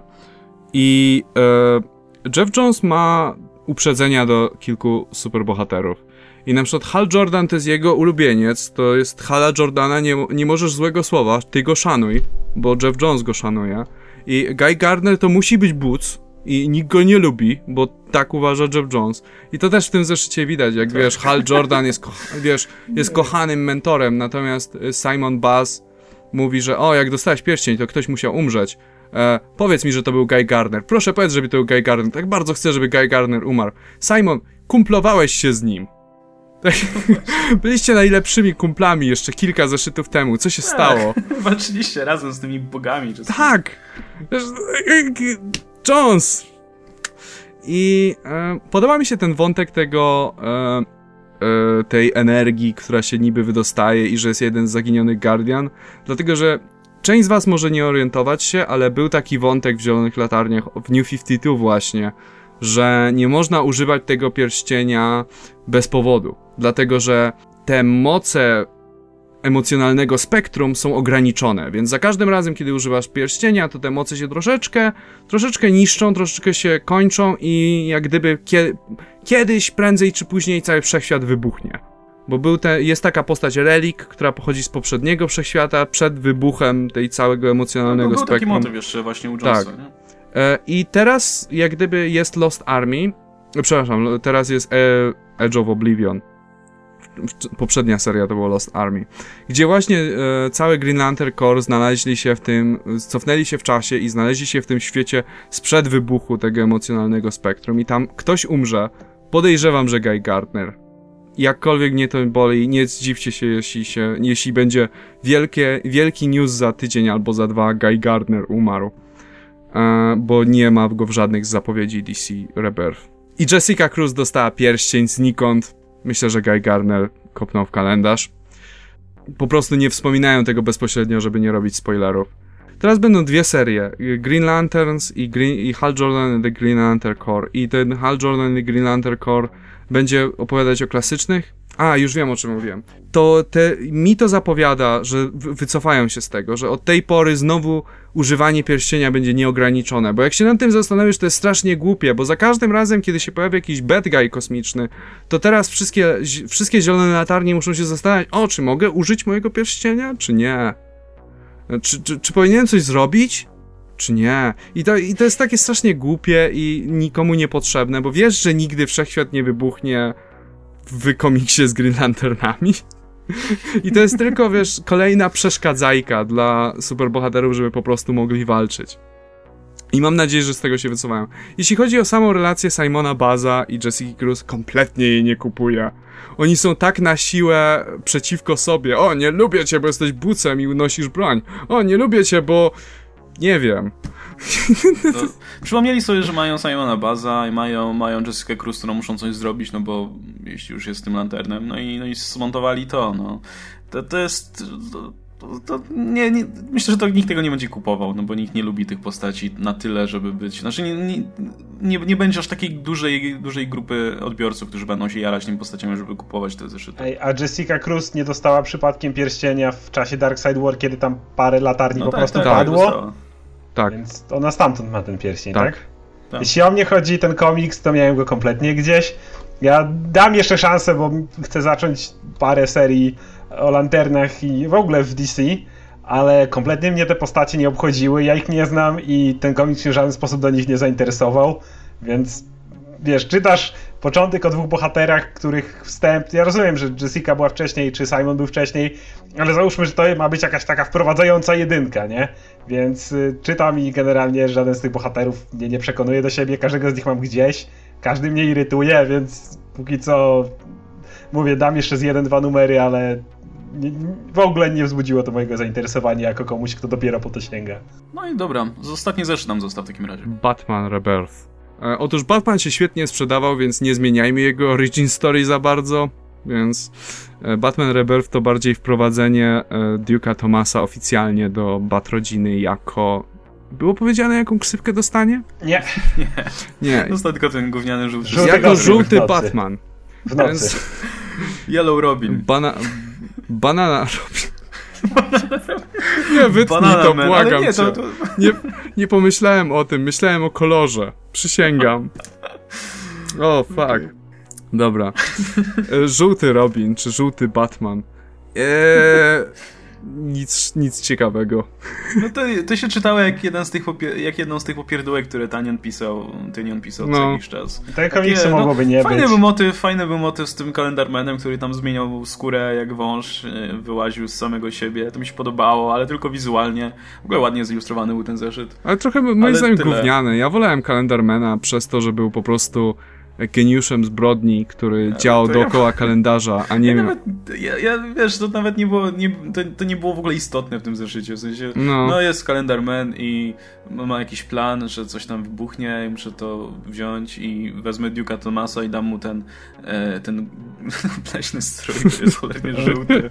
Co, co, żółty co się dzieje w ogóle z Batmanem i jego strojami? No, no to sobie niech on zatrudni kogoś do, do projektowania strojów porządnie, no bo raz, że ten jego strój obecny jest taki sobie i wcale nie jest lepszy niż poprzedni, a teraz w ogóle ten obleśny, żółty w ogóle strój. Ja myślałem, że to będzie jakiś, wiesz, jakiś wariacja na temat stroju Robina albo, albo w ogóle taki jakiś Batmanowy strój, ale nie. Ja myślałem, że to będzie coś w stylu Nightwinga. Ale też ta cała scena, w której Batman nurkuje i o nie, ma tylko 5 minut, ale czy tam 4, ale wytrzymał 6. O nie, Batman, umrzesz! takie zero emocji, po prostu. Zero emocji na zasadzie, Batman, masz tylko tyle i tyle czasu, jak przekroczysz to, to zginiesz. O, przekroczyłeś, żyjesz. To było takie e, żadne po prostu. Hurra! O, a już się bałem, że nie zdąży. E, miałem trochę bekę, jak się podciągał w, bokser, w tych bokserkach na tym e, lądowisku. To było tak... To było niepotrzebne. Czemu w ogóle? Bo jest tak nie, no, badass. No, Szanuj Batmana. Szczerze mówiąc, ja, ja sięgnąłem po ten zeszyt głównie po to, myślałem, że coś się ruszy w kwestii tych Jokerów. Ja też, ale no, nope, nic, nic, nic, nic odnośnie no, tego. Nic także, się nie stało. E, także no, także czekam na normalną serię, zobaczymy jak wtedy będzie. W ogóle, by the way, e, w tym e, All Star Batman będzie go ilustrował Romita, ale Romita jest nędzny, więc nie, ale będzie tam też ilustrował Declan Shalvey, więc jaram się strasznie. E, będzie, będzie fajnie. Ale musisz no, to... przyznać jedno Batmanowi. Powiedział, że będzie próbować czegoś nowego i strój Batmana jest cały czarny z żółtymi elementami i strój Duke'a jest cały żółty z czarnymi elementami, więc jest to na pewno coś nowego. Idziemy dalej, zobaczymy jak bardzo ślepi są e, przestępcy w nocy. Teraz ubierzemy się na żółto. Czy są jakieś żółte nietoperze?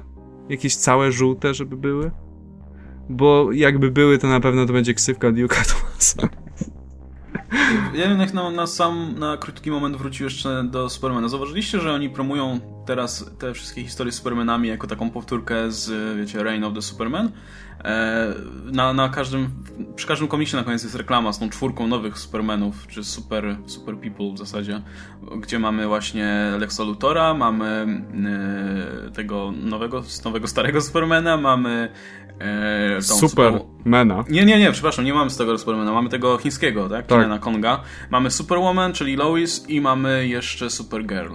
E, I rozumiem, że, że w którymś momencie będą się bić o schedę, bo tego jedynego Supermana Tylko, że on aż w końcu jest. przyjdzie. Ale, ale, tak, no on jeszcze się nie, nie zdążył tak. ujawnić tak do końca, nie? I nie, za, nie zajął należnego miejsca, co pewnie uczyni prędzej czy później. Mam nadzieję, że wyjdzie to lepiej niż w latach 90. nie, nie wyjdzie. To są takie historie, tak samo jak było Battle for the Cowl, jak umarł e, Batman. Umarł Batman. No tak, e, tak to wiesz, to masa bohaterów się walczyło, kto będzie mieć prawa do maski Batmana i do tego tytułu. Wiesz, kto dostanie. Wiesz, jak to się skończy. To jest takie, po co to komu? No tak, to prawda. No, znaczy były dwie opcje w Battle for the Cowl, bo mógł wrócić Batman, albo mógł być Dick Grayson. Tutaj jest opcja tylko jedna, więc... No. no to właśnie. No nic, dobra. To w takim razie tyle, jeśli chodzi o Rebirth. E, ja pozwolę sobie poświęcić jeszcze chwilkę czasu na jedną z moich ulubionych serii, bo obiecałem, że potem wspomnę. Bo czytam taką serię, która się nazywa Deadly Class i e, nie wiem, czy tutaj nasi słuchacze ją kojarzą, to to krótko wyjaśnię, że to jest seria, która opowiada o szkole dla, dla zabójców, takich zawodowych zabójców. Mm, więc to jest trochę jak taki Hogwart, tyle że z zabójcami zamiast magami. E, I głównym bohaterem jest Markus, który jest takim bezdomnym dzieciakiem, który zostaje dosłownie wzięty z ulicy, żeby w tej szkole się uczyć, z fachu.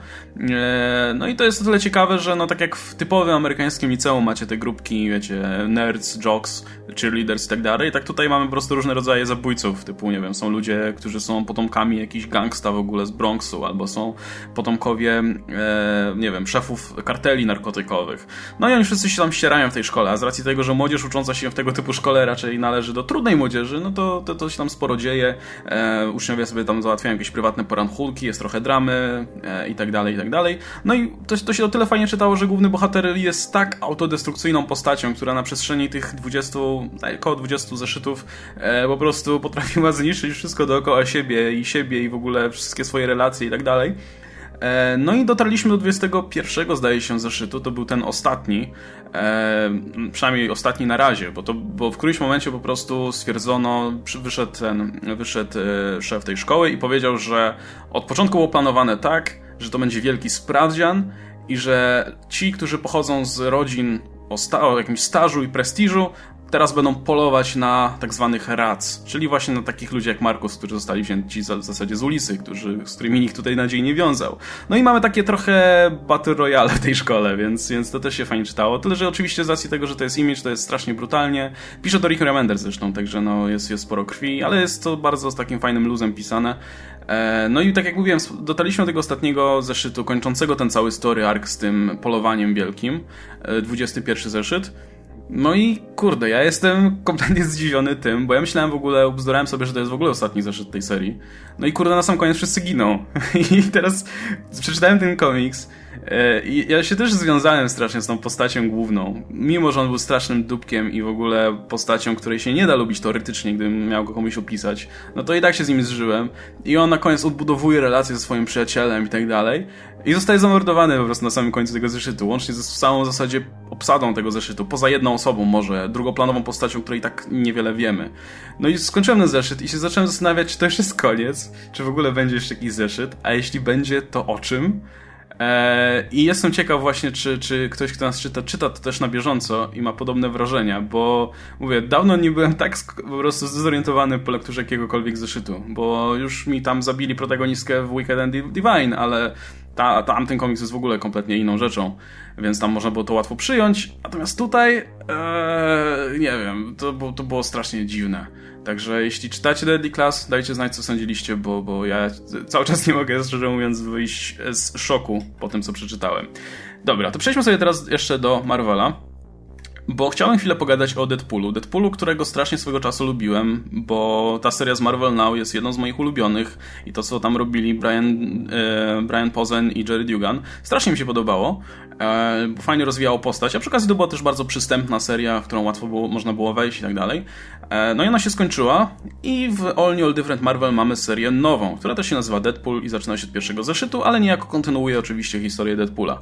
No i już ten pierwszy story arc miał swoje wyboje, bo ta, ten pierwszy, pierwsza historia była taka dosyć ciężka, właśnie nie, niezbyt przystępna, bo dostaliśmy cały tłum postaci, o których nie wiedzieliśmy nic i myślę, że, że osoba, która nie czytała poprzedniej serii, by się w tym szybko pogubiła, w tym co się dzieje i tak dalej, ale jeszcze to było całkiem ok, to mi się całkiem czytało przyjemnie. Natomiast potem mieliśmy drugi story arc, który się opierał wyłącznie na ganianiu się ze Sabertoothem po okolicy. Pięć zeszytów ganiali się ze sobą. Pięć czy cztery.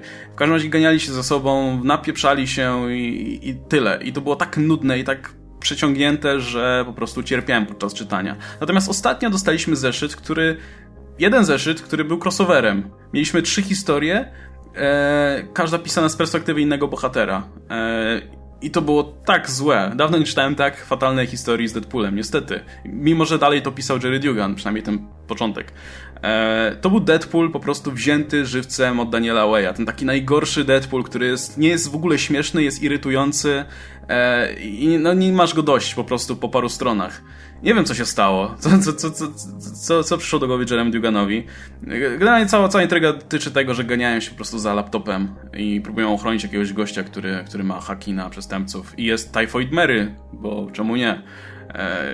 E, i to było, to było naprawdę złe. Nie wiem, co się dzieje z Deadpoolem ogólnie, z tą serią, ale cierpię, cierpię strasznie, bo, bo kiedyś lubiłem tę serię, na każdy zeszyt czekałem, a teraz coraz mniej mi się podoba i, i jak tak dalej pójdzie, to prawdopodobnie ją po prostu zostawię w cholerę.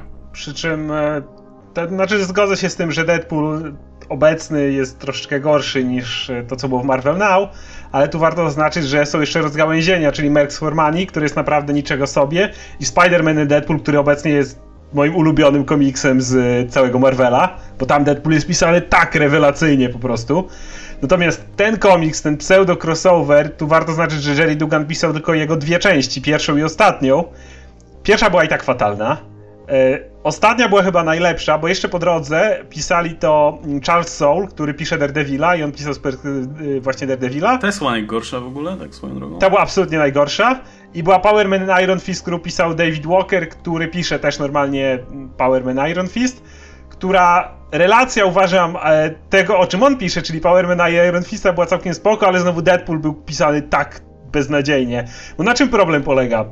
Deadpool u e, Jerego Dugana został bardzo rozwinięty w ten sposób, że całe jego dalej jest śmieszny, dalej jest szalony, ale jego całe szaleństwo wynika zwykle z dwóch rzeczy. Albo ono jest jakimś odbiciem jego traumy, która jest z czymś związana, czymś, co jest, na, jak po tym się stanowisz, mało zabawne, ale przez to to działa.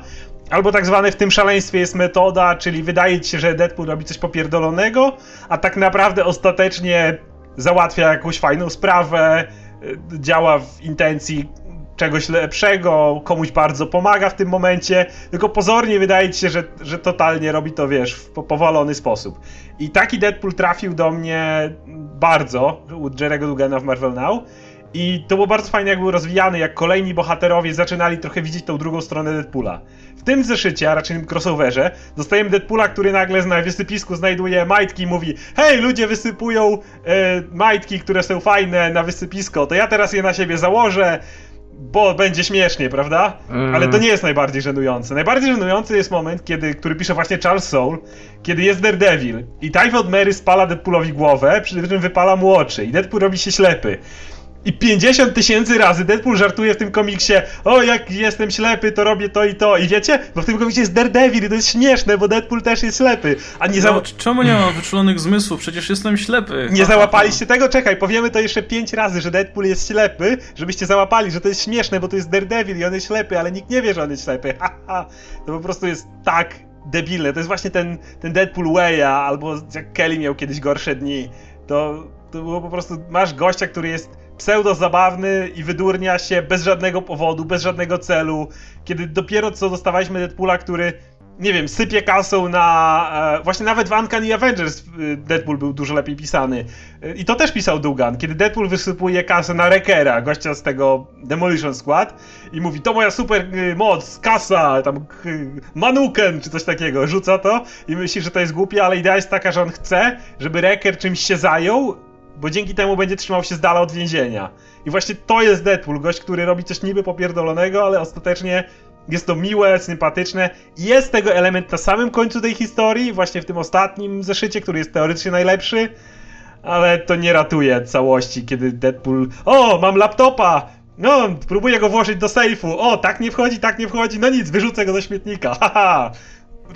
Really? A jak ci się cała seria na razie podoba? Ogólnie Deadpoola gorsza niż była, ale tragedii nie ma. O dziwo, wszystkie inne historie z Deadpoolem są póki co lepsze. Czyli właśnie y, Mercs for Money, Uncanny Avengers i przede wszystkim Spider-Man i Deadpool, bo tam Deadpool jest najlepiej rozwijany dalej. A właśnie, i to jest kolejna rzecz. Widzieliśmy w Good, Bad and Ugly, jak inaczej spojrzeli na niego Logan i Steve Rogers. Później po jakimś czasie zobaczyliśmy też, że Spider-Man, zresztą do tej pory i ta, ich ta relacja jest niesamowicie pisana. To jest po prostu rewelacyjne, więc spodziewałbyś się, że w tym komiksie będzie... W Uncanny Avengers zresztą też bohaterowie patrzą na Deadpoola coraz lepiej. Rogue mówi, że Deadpool zasłużył na to już, żeby tu być i tak dalej. Więc spodziewałbyś się, że w tym komiksie będzie tak samo. Nie, Deadpool jest takim irytującym skurwielem, że absolutnie ci bohaterowie się do niego nie przekonują, bo nie ma za co. Mm. No niestety. Dobra, to słuchajcie, na sam koniec e, takie randomowe e, komiksowe polecanki po prostu, ja, ja pozwólcie, że zacznę, po prostu przelecę po tych komiksach, które ostatnio czytałem bardzo krótko i na tym zakończymy. E, to tak, jeśli chodzi o komiksy Marvela, All New Wolverine dalej daje radę, dalej jest jedną chyba z lepszych serii w Marvelu, jeśli, no jedną z najlepszych moim zdaniem, bardzo fajnie pisane, no i ostatnio się Laura spotkała z Old Man Loganem, także fajna relacja do, do, będą się pewnie dopiero docierać, bo do końca Laura tutaj nie ufa Loganowi, no bo to nie jest jej Logan oczywiście, bardzo fajnie się o tym czyta. All New Different Avengers jest ok, ale bez szału, szczerze mówiąc, także nie polecam jakoś bardzo żarliwie, ale da się to czytać. Invincible, o, Invincible Iron Man, to jest seria, która zaliczyła ostry zjazd. Tak jak Bendis. się strasznie jarałem się Bendis. pierwszym story arkiem, ta no Bendis, prostu wiadomo, Bendis. pierwszymi sześcioma zeszytami, tak ten drugi story arc, który się skupia na, na Roadim i na, ja nawet nie wiem o czym jest ten drugi Ja story arc, bo ja go tak czytam z miesiąca na miesiąc i jest tak nudny, że ostatniego zeszytu dziesiątego nawet nie przeczytam do końca. Bendis, mówiliśmy Poczekam, o tym dokładnie. no Classic Bendis po prostu, Bendis jest spoko jak się jara jakąś Jak się tak zaczyna widzisz- i dokładnie o tym mówiliśmy przy pierwszym zeszycie i widzisz, że po prostu on ma pomysły i jemu się chce to pisać, ale potem po prostu mu, mu ten cały właśnie entuzjazm opada i, i się tego nie da czytać po prostu. E, I mówię, w przypadku X-Men czy coś to jeszcze to czytałem, no bo interesują mnie postacie, ale tutaj ten, ten Iron Man jest naprawdę nudny, także ja chyba poczekam aż się Secret Wars, e, Secret Wars, jak się Civil War 2 skończy i wtedy jeszcze zobaczę, coś się zmieniło. Moon Knight trzeci zeszyt też bardzo mi się podobał. Jedna rzecz, która mi, mi trochę zgrzyta ostatnio, to jest to, znaczy ostatnio, w tym ostatnim zeszycie mi trochę zgrzytała, to jest to, że strasznie mocno, bardzo mocno zasugerowali to, że wszystko, co Spectre widzi, to, to dzieje się tylko w jego głowie. Tak jakby zeszyt jest spisany zupełnie z perspektywy kompletnego psychola, który widzi rzeczy. E, a wszystko dookoła jest normalne. Więc, więc ja wolałem, jak było to mniej, mniej, bardziej subtelnie, powiedzmy, powiedziane i mniej mocno podkreślone. E, Old Man Logan dalej jest super, jest piękny i, i dalej jest bardzo fajnym komiksem. Tak jak gadałem z Oskarem właśnie o tym komiksie, to zgodziliśmy się, że przypomina strasznie te takie starsze historie e, solowe o Wolverine, te pisane przez Arona czy, czy Millara.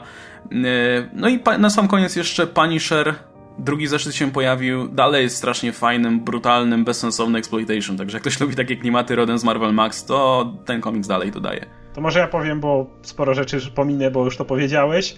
E, All New e, Wolverine dalej rewelacyjna, tak jak mówiłeś. Old Man Logan. E, to jest to, o czym mówiliśmy, że Logan stał się fajną postacią bardzo, kiedy został dyrektorem, ale jednak stracił element tego samotnika, który szlaja się po zadupiach i klepie ludzi, wiecie, w bardzo brutalny sposób. Więc jak komuś tego brakowało, to to jest Old Man Logan. Iron Man, mówiliśmy przy pierwszym zeszycie, Bendis pewnie się po drodze zgubi, tak się stało. E, z All New, All Different Avengers jestem zachwycony, polecieli w kosmos, najlepsze miejsce w uniwersum Marvela. Na końcu pojawił się Anihilus, lepiej być nie mogło, jeszcze tylko brakuje Richarda Rydera, ale dojdą do tego na pewno, więc generalnie jestem zachwycony tym, że ruszyli dupę z ziemi. Mm, z zeszytów, których nie wymieniłeś, nowy Amazing Spider-Man był cudowny kiedy Stark i e, Spider-Man wreszcie rzucili się sobie do gardeł, o to kto ma lepszą firmę, o to kto kogo bardziej wkurza i cały czas jak zaczęli sobie wymieniać, że o, wszystko co ty masz pochodzi od pająka, mama i tata dali ci firmę. Po prostu na takie najbardziej absurdalne rzeczy. A po drodze Miles, który mówi, no panowie, panowie, może nie, tak dobra, słowa powiedziano, a potem stwierdza, że jest tak nimi zażenowany, że musi zmienić sobie pseudonim i nie może być już Spider-Manem. Także komiks naprawdę polecam Spider-Man czyta się dalej rewelacyjnie. I czy coś jeszcze w tym tygodniu wyszło? No Civil War powiedzieliśmy, więc nie. A jak ten Moon Knight się podobał? A, Moon Knight y, gorszy niż do tej pory, dalej ta seria jest niezła. Ja mam inny problem, mam wrażenie, że to jest trochę rozwlekane i że za mało się dzieje jak na jeden zeszyt, za bardzo są powtarzane pewne motywy. Za, tutaj pojawił się fajny motyw z Anubisem, który miał być niby też kierowcą metra ale to była jakby jedyna rzecz, a pozostałe cały czas uciekamy od nich, oni nas gonią, uciekamy od nich, oni nas gonią. Nie to, że komiks jest zły, bo to Moon Knight i dalej jest rewelacyjny, ale już chciałbym zobaczyć jakiś inny element całej tej, jeżeli to jest nawet w jego głowie jest to ta cała psychoza, chciałbym zobaczyć jak to, jak widzi inny świat, a nie tylko w kółko to samo, jakby to, to już kolejny zeszyt taki już byłby kompletnie nie wypalił. Ja chciałbym poruszyć temat jednego komiksu,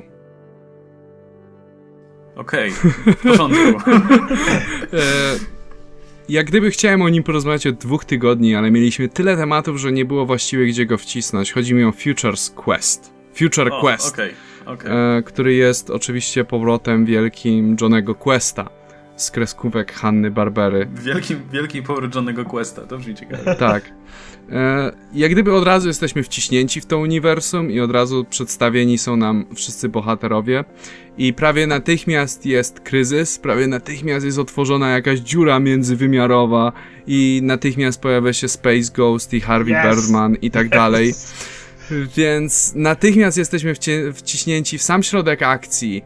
E, moim zdaniem komiks cierpi ze względu na to, że jeżeli ktoś nie zna Johnego Questa, to może mieć problemy z połapaniem się, kim są te poszczególne postacie, kto to jest, kto jest kim tutaj, ale jeśli jeśli nie znasz Johnego Questa, to dlaczego sięgałbyś po Futures Quest? To jest tak. taki bardzo nostalgiczny komiks. E, mi strasznie się podobał, szczególnie podobała mi się kreska, która by bardzo jak gdyby przywoływała na myśl stary serial, ale równocześnie zachowywała taki nowoczesny, nowoczesną wrażliwość. A jak wam się podobał? Bo wiem, że czytaliście obaj. Ja czytałem, a, a wcześniej jeszcze powiem, że jeśli chodzi o kreskówkę Johnny Quest, to nigdy nie byłem fanem. Nawet jej dobrze nie pamiętam. Pamiętam, że coś oglądałem, pamiętam, że oglądałem jakieś nowe przygody Johnny'ego Questa, czy coś takiego. E, jeden, najbardziej pamiętam taki odcinek, który siedział w przestrzeni wirtualnej z taką meduzą, która zamieniała ludzi w kamień. To pamiętam do dzisiaj, miałem traumę po tym.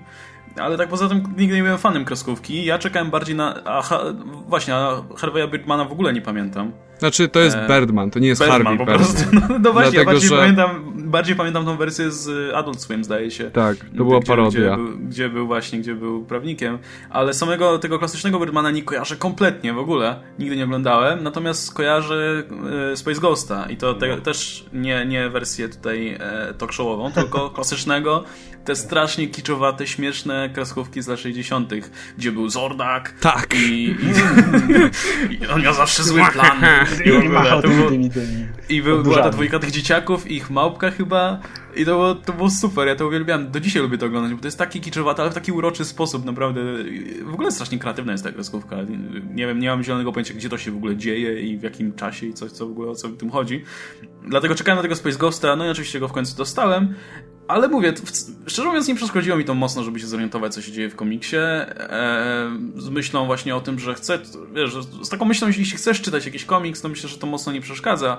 Szybko się zorientowałem, jaka jest na przykład rola Birdmana tutaj, który ma zresztą też fajne wejście strasznie. -hmm. e, także no mi się podobało, bardzo też mi się podobała kreska. Ma ten klimat takich kreskówek właśnie klasycznych, ale z drugiej strony strasznie mi się podoba to, jak w, w jednym komiksie połączono te trzy jakby kreskówkowe światy w taki sposób, że się wydaje jakby zawsze działały wspólnie w jednym uniwersum. Także szacun wielki za to, no i mówię, będę czytał dalej. To znaczy Jim Lee mówił, że to uniwersum Hanny Barbery to jest wszystko jeden, jeden świat, czy tak, jeden tak, wieloświat powiedzmy, bo tutaj jednak jest ta wyrwa między wymiarami, ale... Tak, ale wiesz, nawet, nawet nie chodzi mi jak to połączono mm -hmm. w historii, tylko wiesz, stylistycznie, że, że to jednak były trochę różne rzeczy od siebie, a tutaj wygląda jakby zawsze działały ze sobą wspólnie. I to mi się też podoba, że to jest ten Space Ghost klasyczny, że to nie jest tak. Space Ghost Coast to Coast, to jest, wiesz, to jest ten klasyczny, który nie był taki znowu super zabawny czy coś, był 100% no nie, nie. serio. E, tak samo Birdman, to jest klasyczny Birdman, to nie jest, to nie są te wersje z Adult Swim. Mi się e... to też. No, no, no mów, mów. Nie chciałem powiedzieć, że mi się to też bardzo podobało i pod, prawie identycznie jak Kikabot. Johnnego Questa oglądałem trochę, ale to nie było coś, co bardzo lubiłem. Podobnie ja uwielbiałem oba Space Ghosty, czyli najpierw tego klasycznego, a potem oczywiście Coast to Coast, gdzie ci jego wilani zostali przeniesieni jako część jego studia. To... Ale nie byli z tego zadowoleni. Tak, tak, tak byli jego uwięzieni tam i tak dalej. Więc Space Ghosta uwielbiałem i Tutaj ten moment, kiedy y, leci tajemnicza siła, ale coś ją zatrzymuje i widzisz tą sylwetkę Space Ghosta. Jakoś, o to on i na końcu się pojawia w pełnej klasie, to takie jest, jest. Bo no, to jest jedyna postać, z którą naprawdę wiem o co chodzi, ale podobnie, nie miałem jakichś większych problemów. Tutaj wydaje mi się, że nie tyle musisz znać Johnego Questa, co być przyzwyczajony do komiksów i też, że w komiksie możesz w jednym, w jednym miejscu dostać całą masę informacji jako taką mega ekspozycję. Po prostu mogą cię zawalić ekspozycją i, mu, i musisz przyjąć, że to jest naturalne, że pierwsze numery tak robią. Więc jeżeli to ci nie przeszkadza, to jesteś w stanie się miarę szybko połapać kto, co, gdzie i jak i jeżeli wiesz, że to jest jakby początek, to, to myślę, że nie ma z tym większego problemu. I oczywiście wielki zły, jak się nazywa ten doktor przeciwnik e, Johnego Questa. Oj, nie pamiętam, to jest ten ja chiński stereotyp. Chiński, chiński stereotypowy zły doktor, który chce przejąć wielką siłę, która nadciąga. To jest tak banalne, a przy okazji tak urocze jednocześnie, że... I ma oczywiście swoje wielkie złe krzesło, wiesz, Ma super wielkie złe krzesło w wielkim pokoju, w którym nic się nie dzieje, ale to I siedzi w mroku komnata. przy świec, tak, czerwone i... światło. I... To, jest, to jest na swój sposób urocze, więc... Tak, tak. Wiesz, wiesz co, ja z kolei mam trochę na odwrót jak wy. Ja Space Ghosta bardzo słabo kojarzę. Głównie kojarzę serię z Adult Swim. E, natomiast znam dość dobrze Johnego Questa, bo jak byłem dzieciakiem, to oglądałem nowe przygody Johnego Questa za każdym razem, kiedy leciały i każdy odcinek musiałem obejrzeć. E, I też jestem zachwycony. I też jak gdyby. To, to, mi się też bardzo podoba ten pomysł na połączenie tych światów, bo one się z pozoru wydają niekompatybilne. Ale ten pierwszy zeszyt napawał mnie naprawdę sporą nadzieją, co będzie dalej.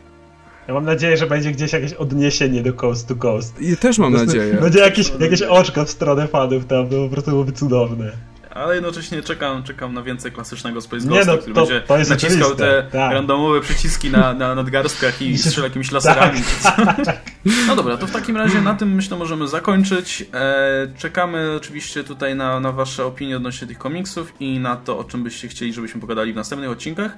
Przydam się kolejny temat przewodni, także jeśli coś Was interesuje, szczególnie z komiksów, jakiś taki ogólny temat powiedzmy, to dajcie znać w komentarzach. E, wrzucimy też okiem oczywiście do Waszych tam poprzednich komentarzy. No i w takim razie widzimy się oczywiście za tydzień. Ze mną byli jak co tydzień Adam Antolski, Ankul Mruwa. Hej wszystkim! I Oskar Rogowski, komiksomaniak. Cześć Wam. I do zobaczenia wkrótce.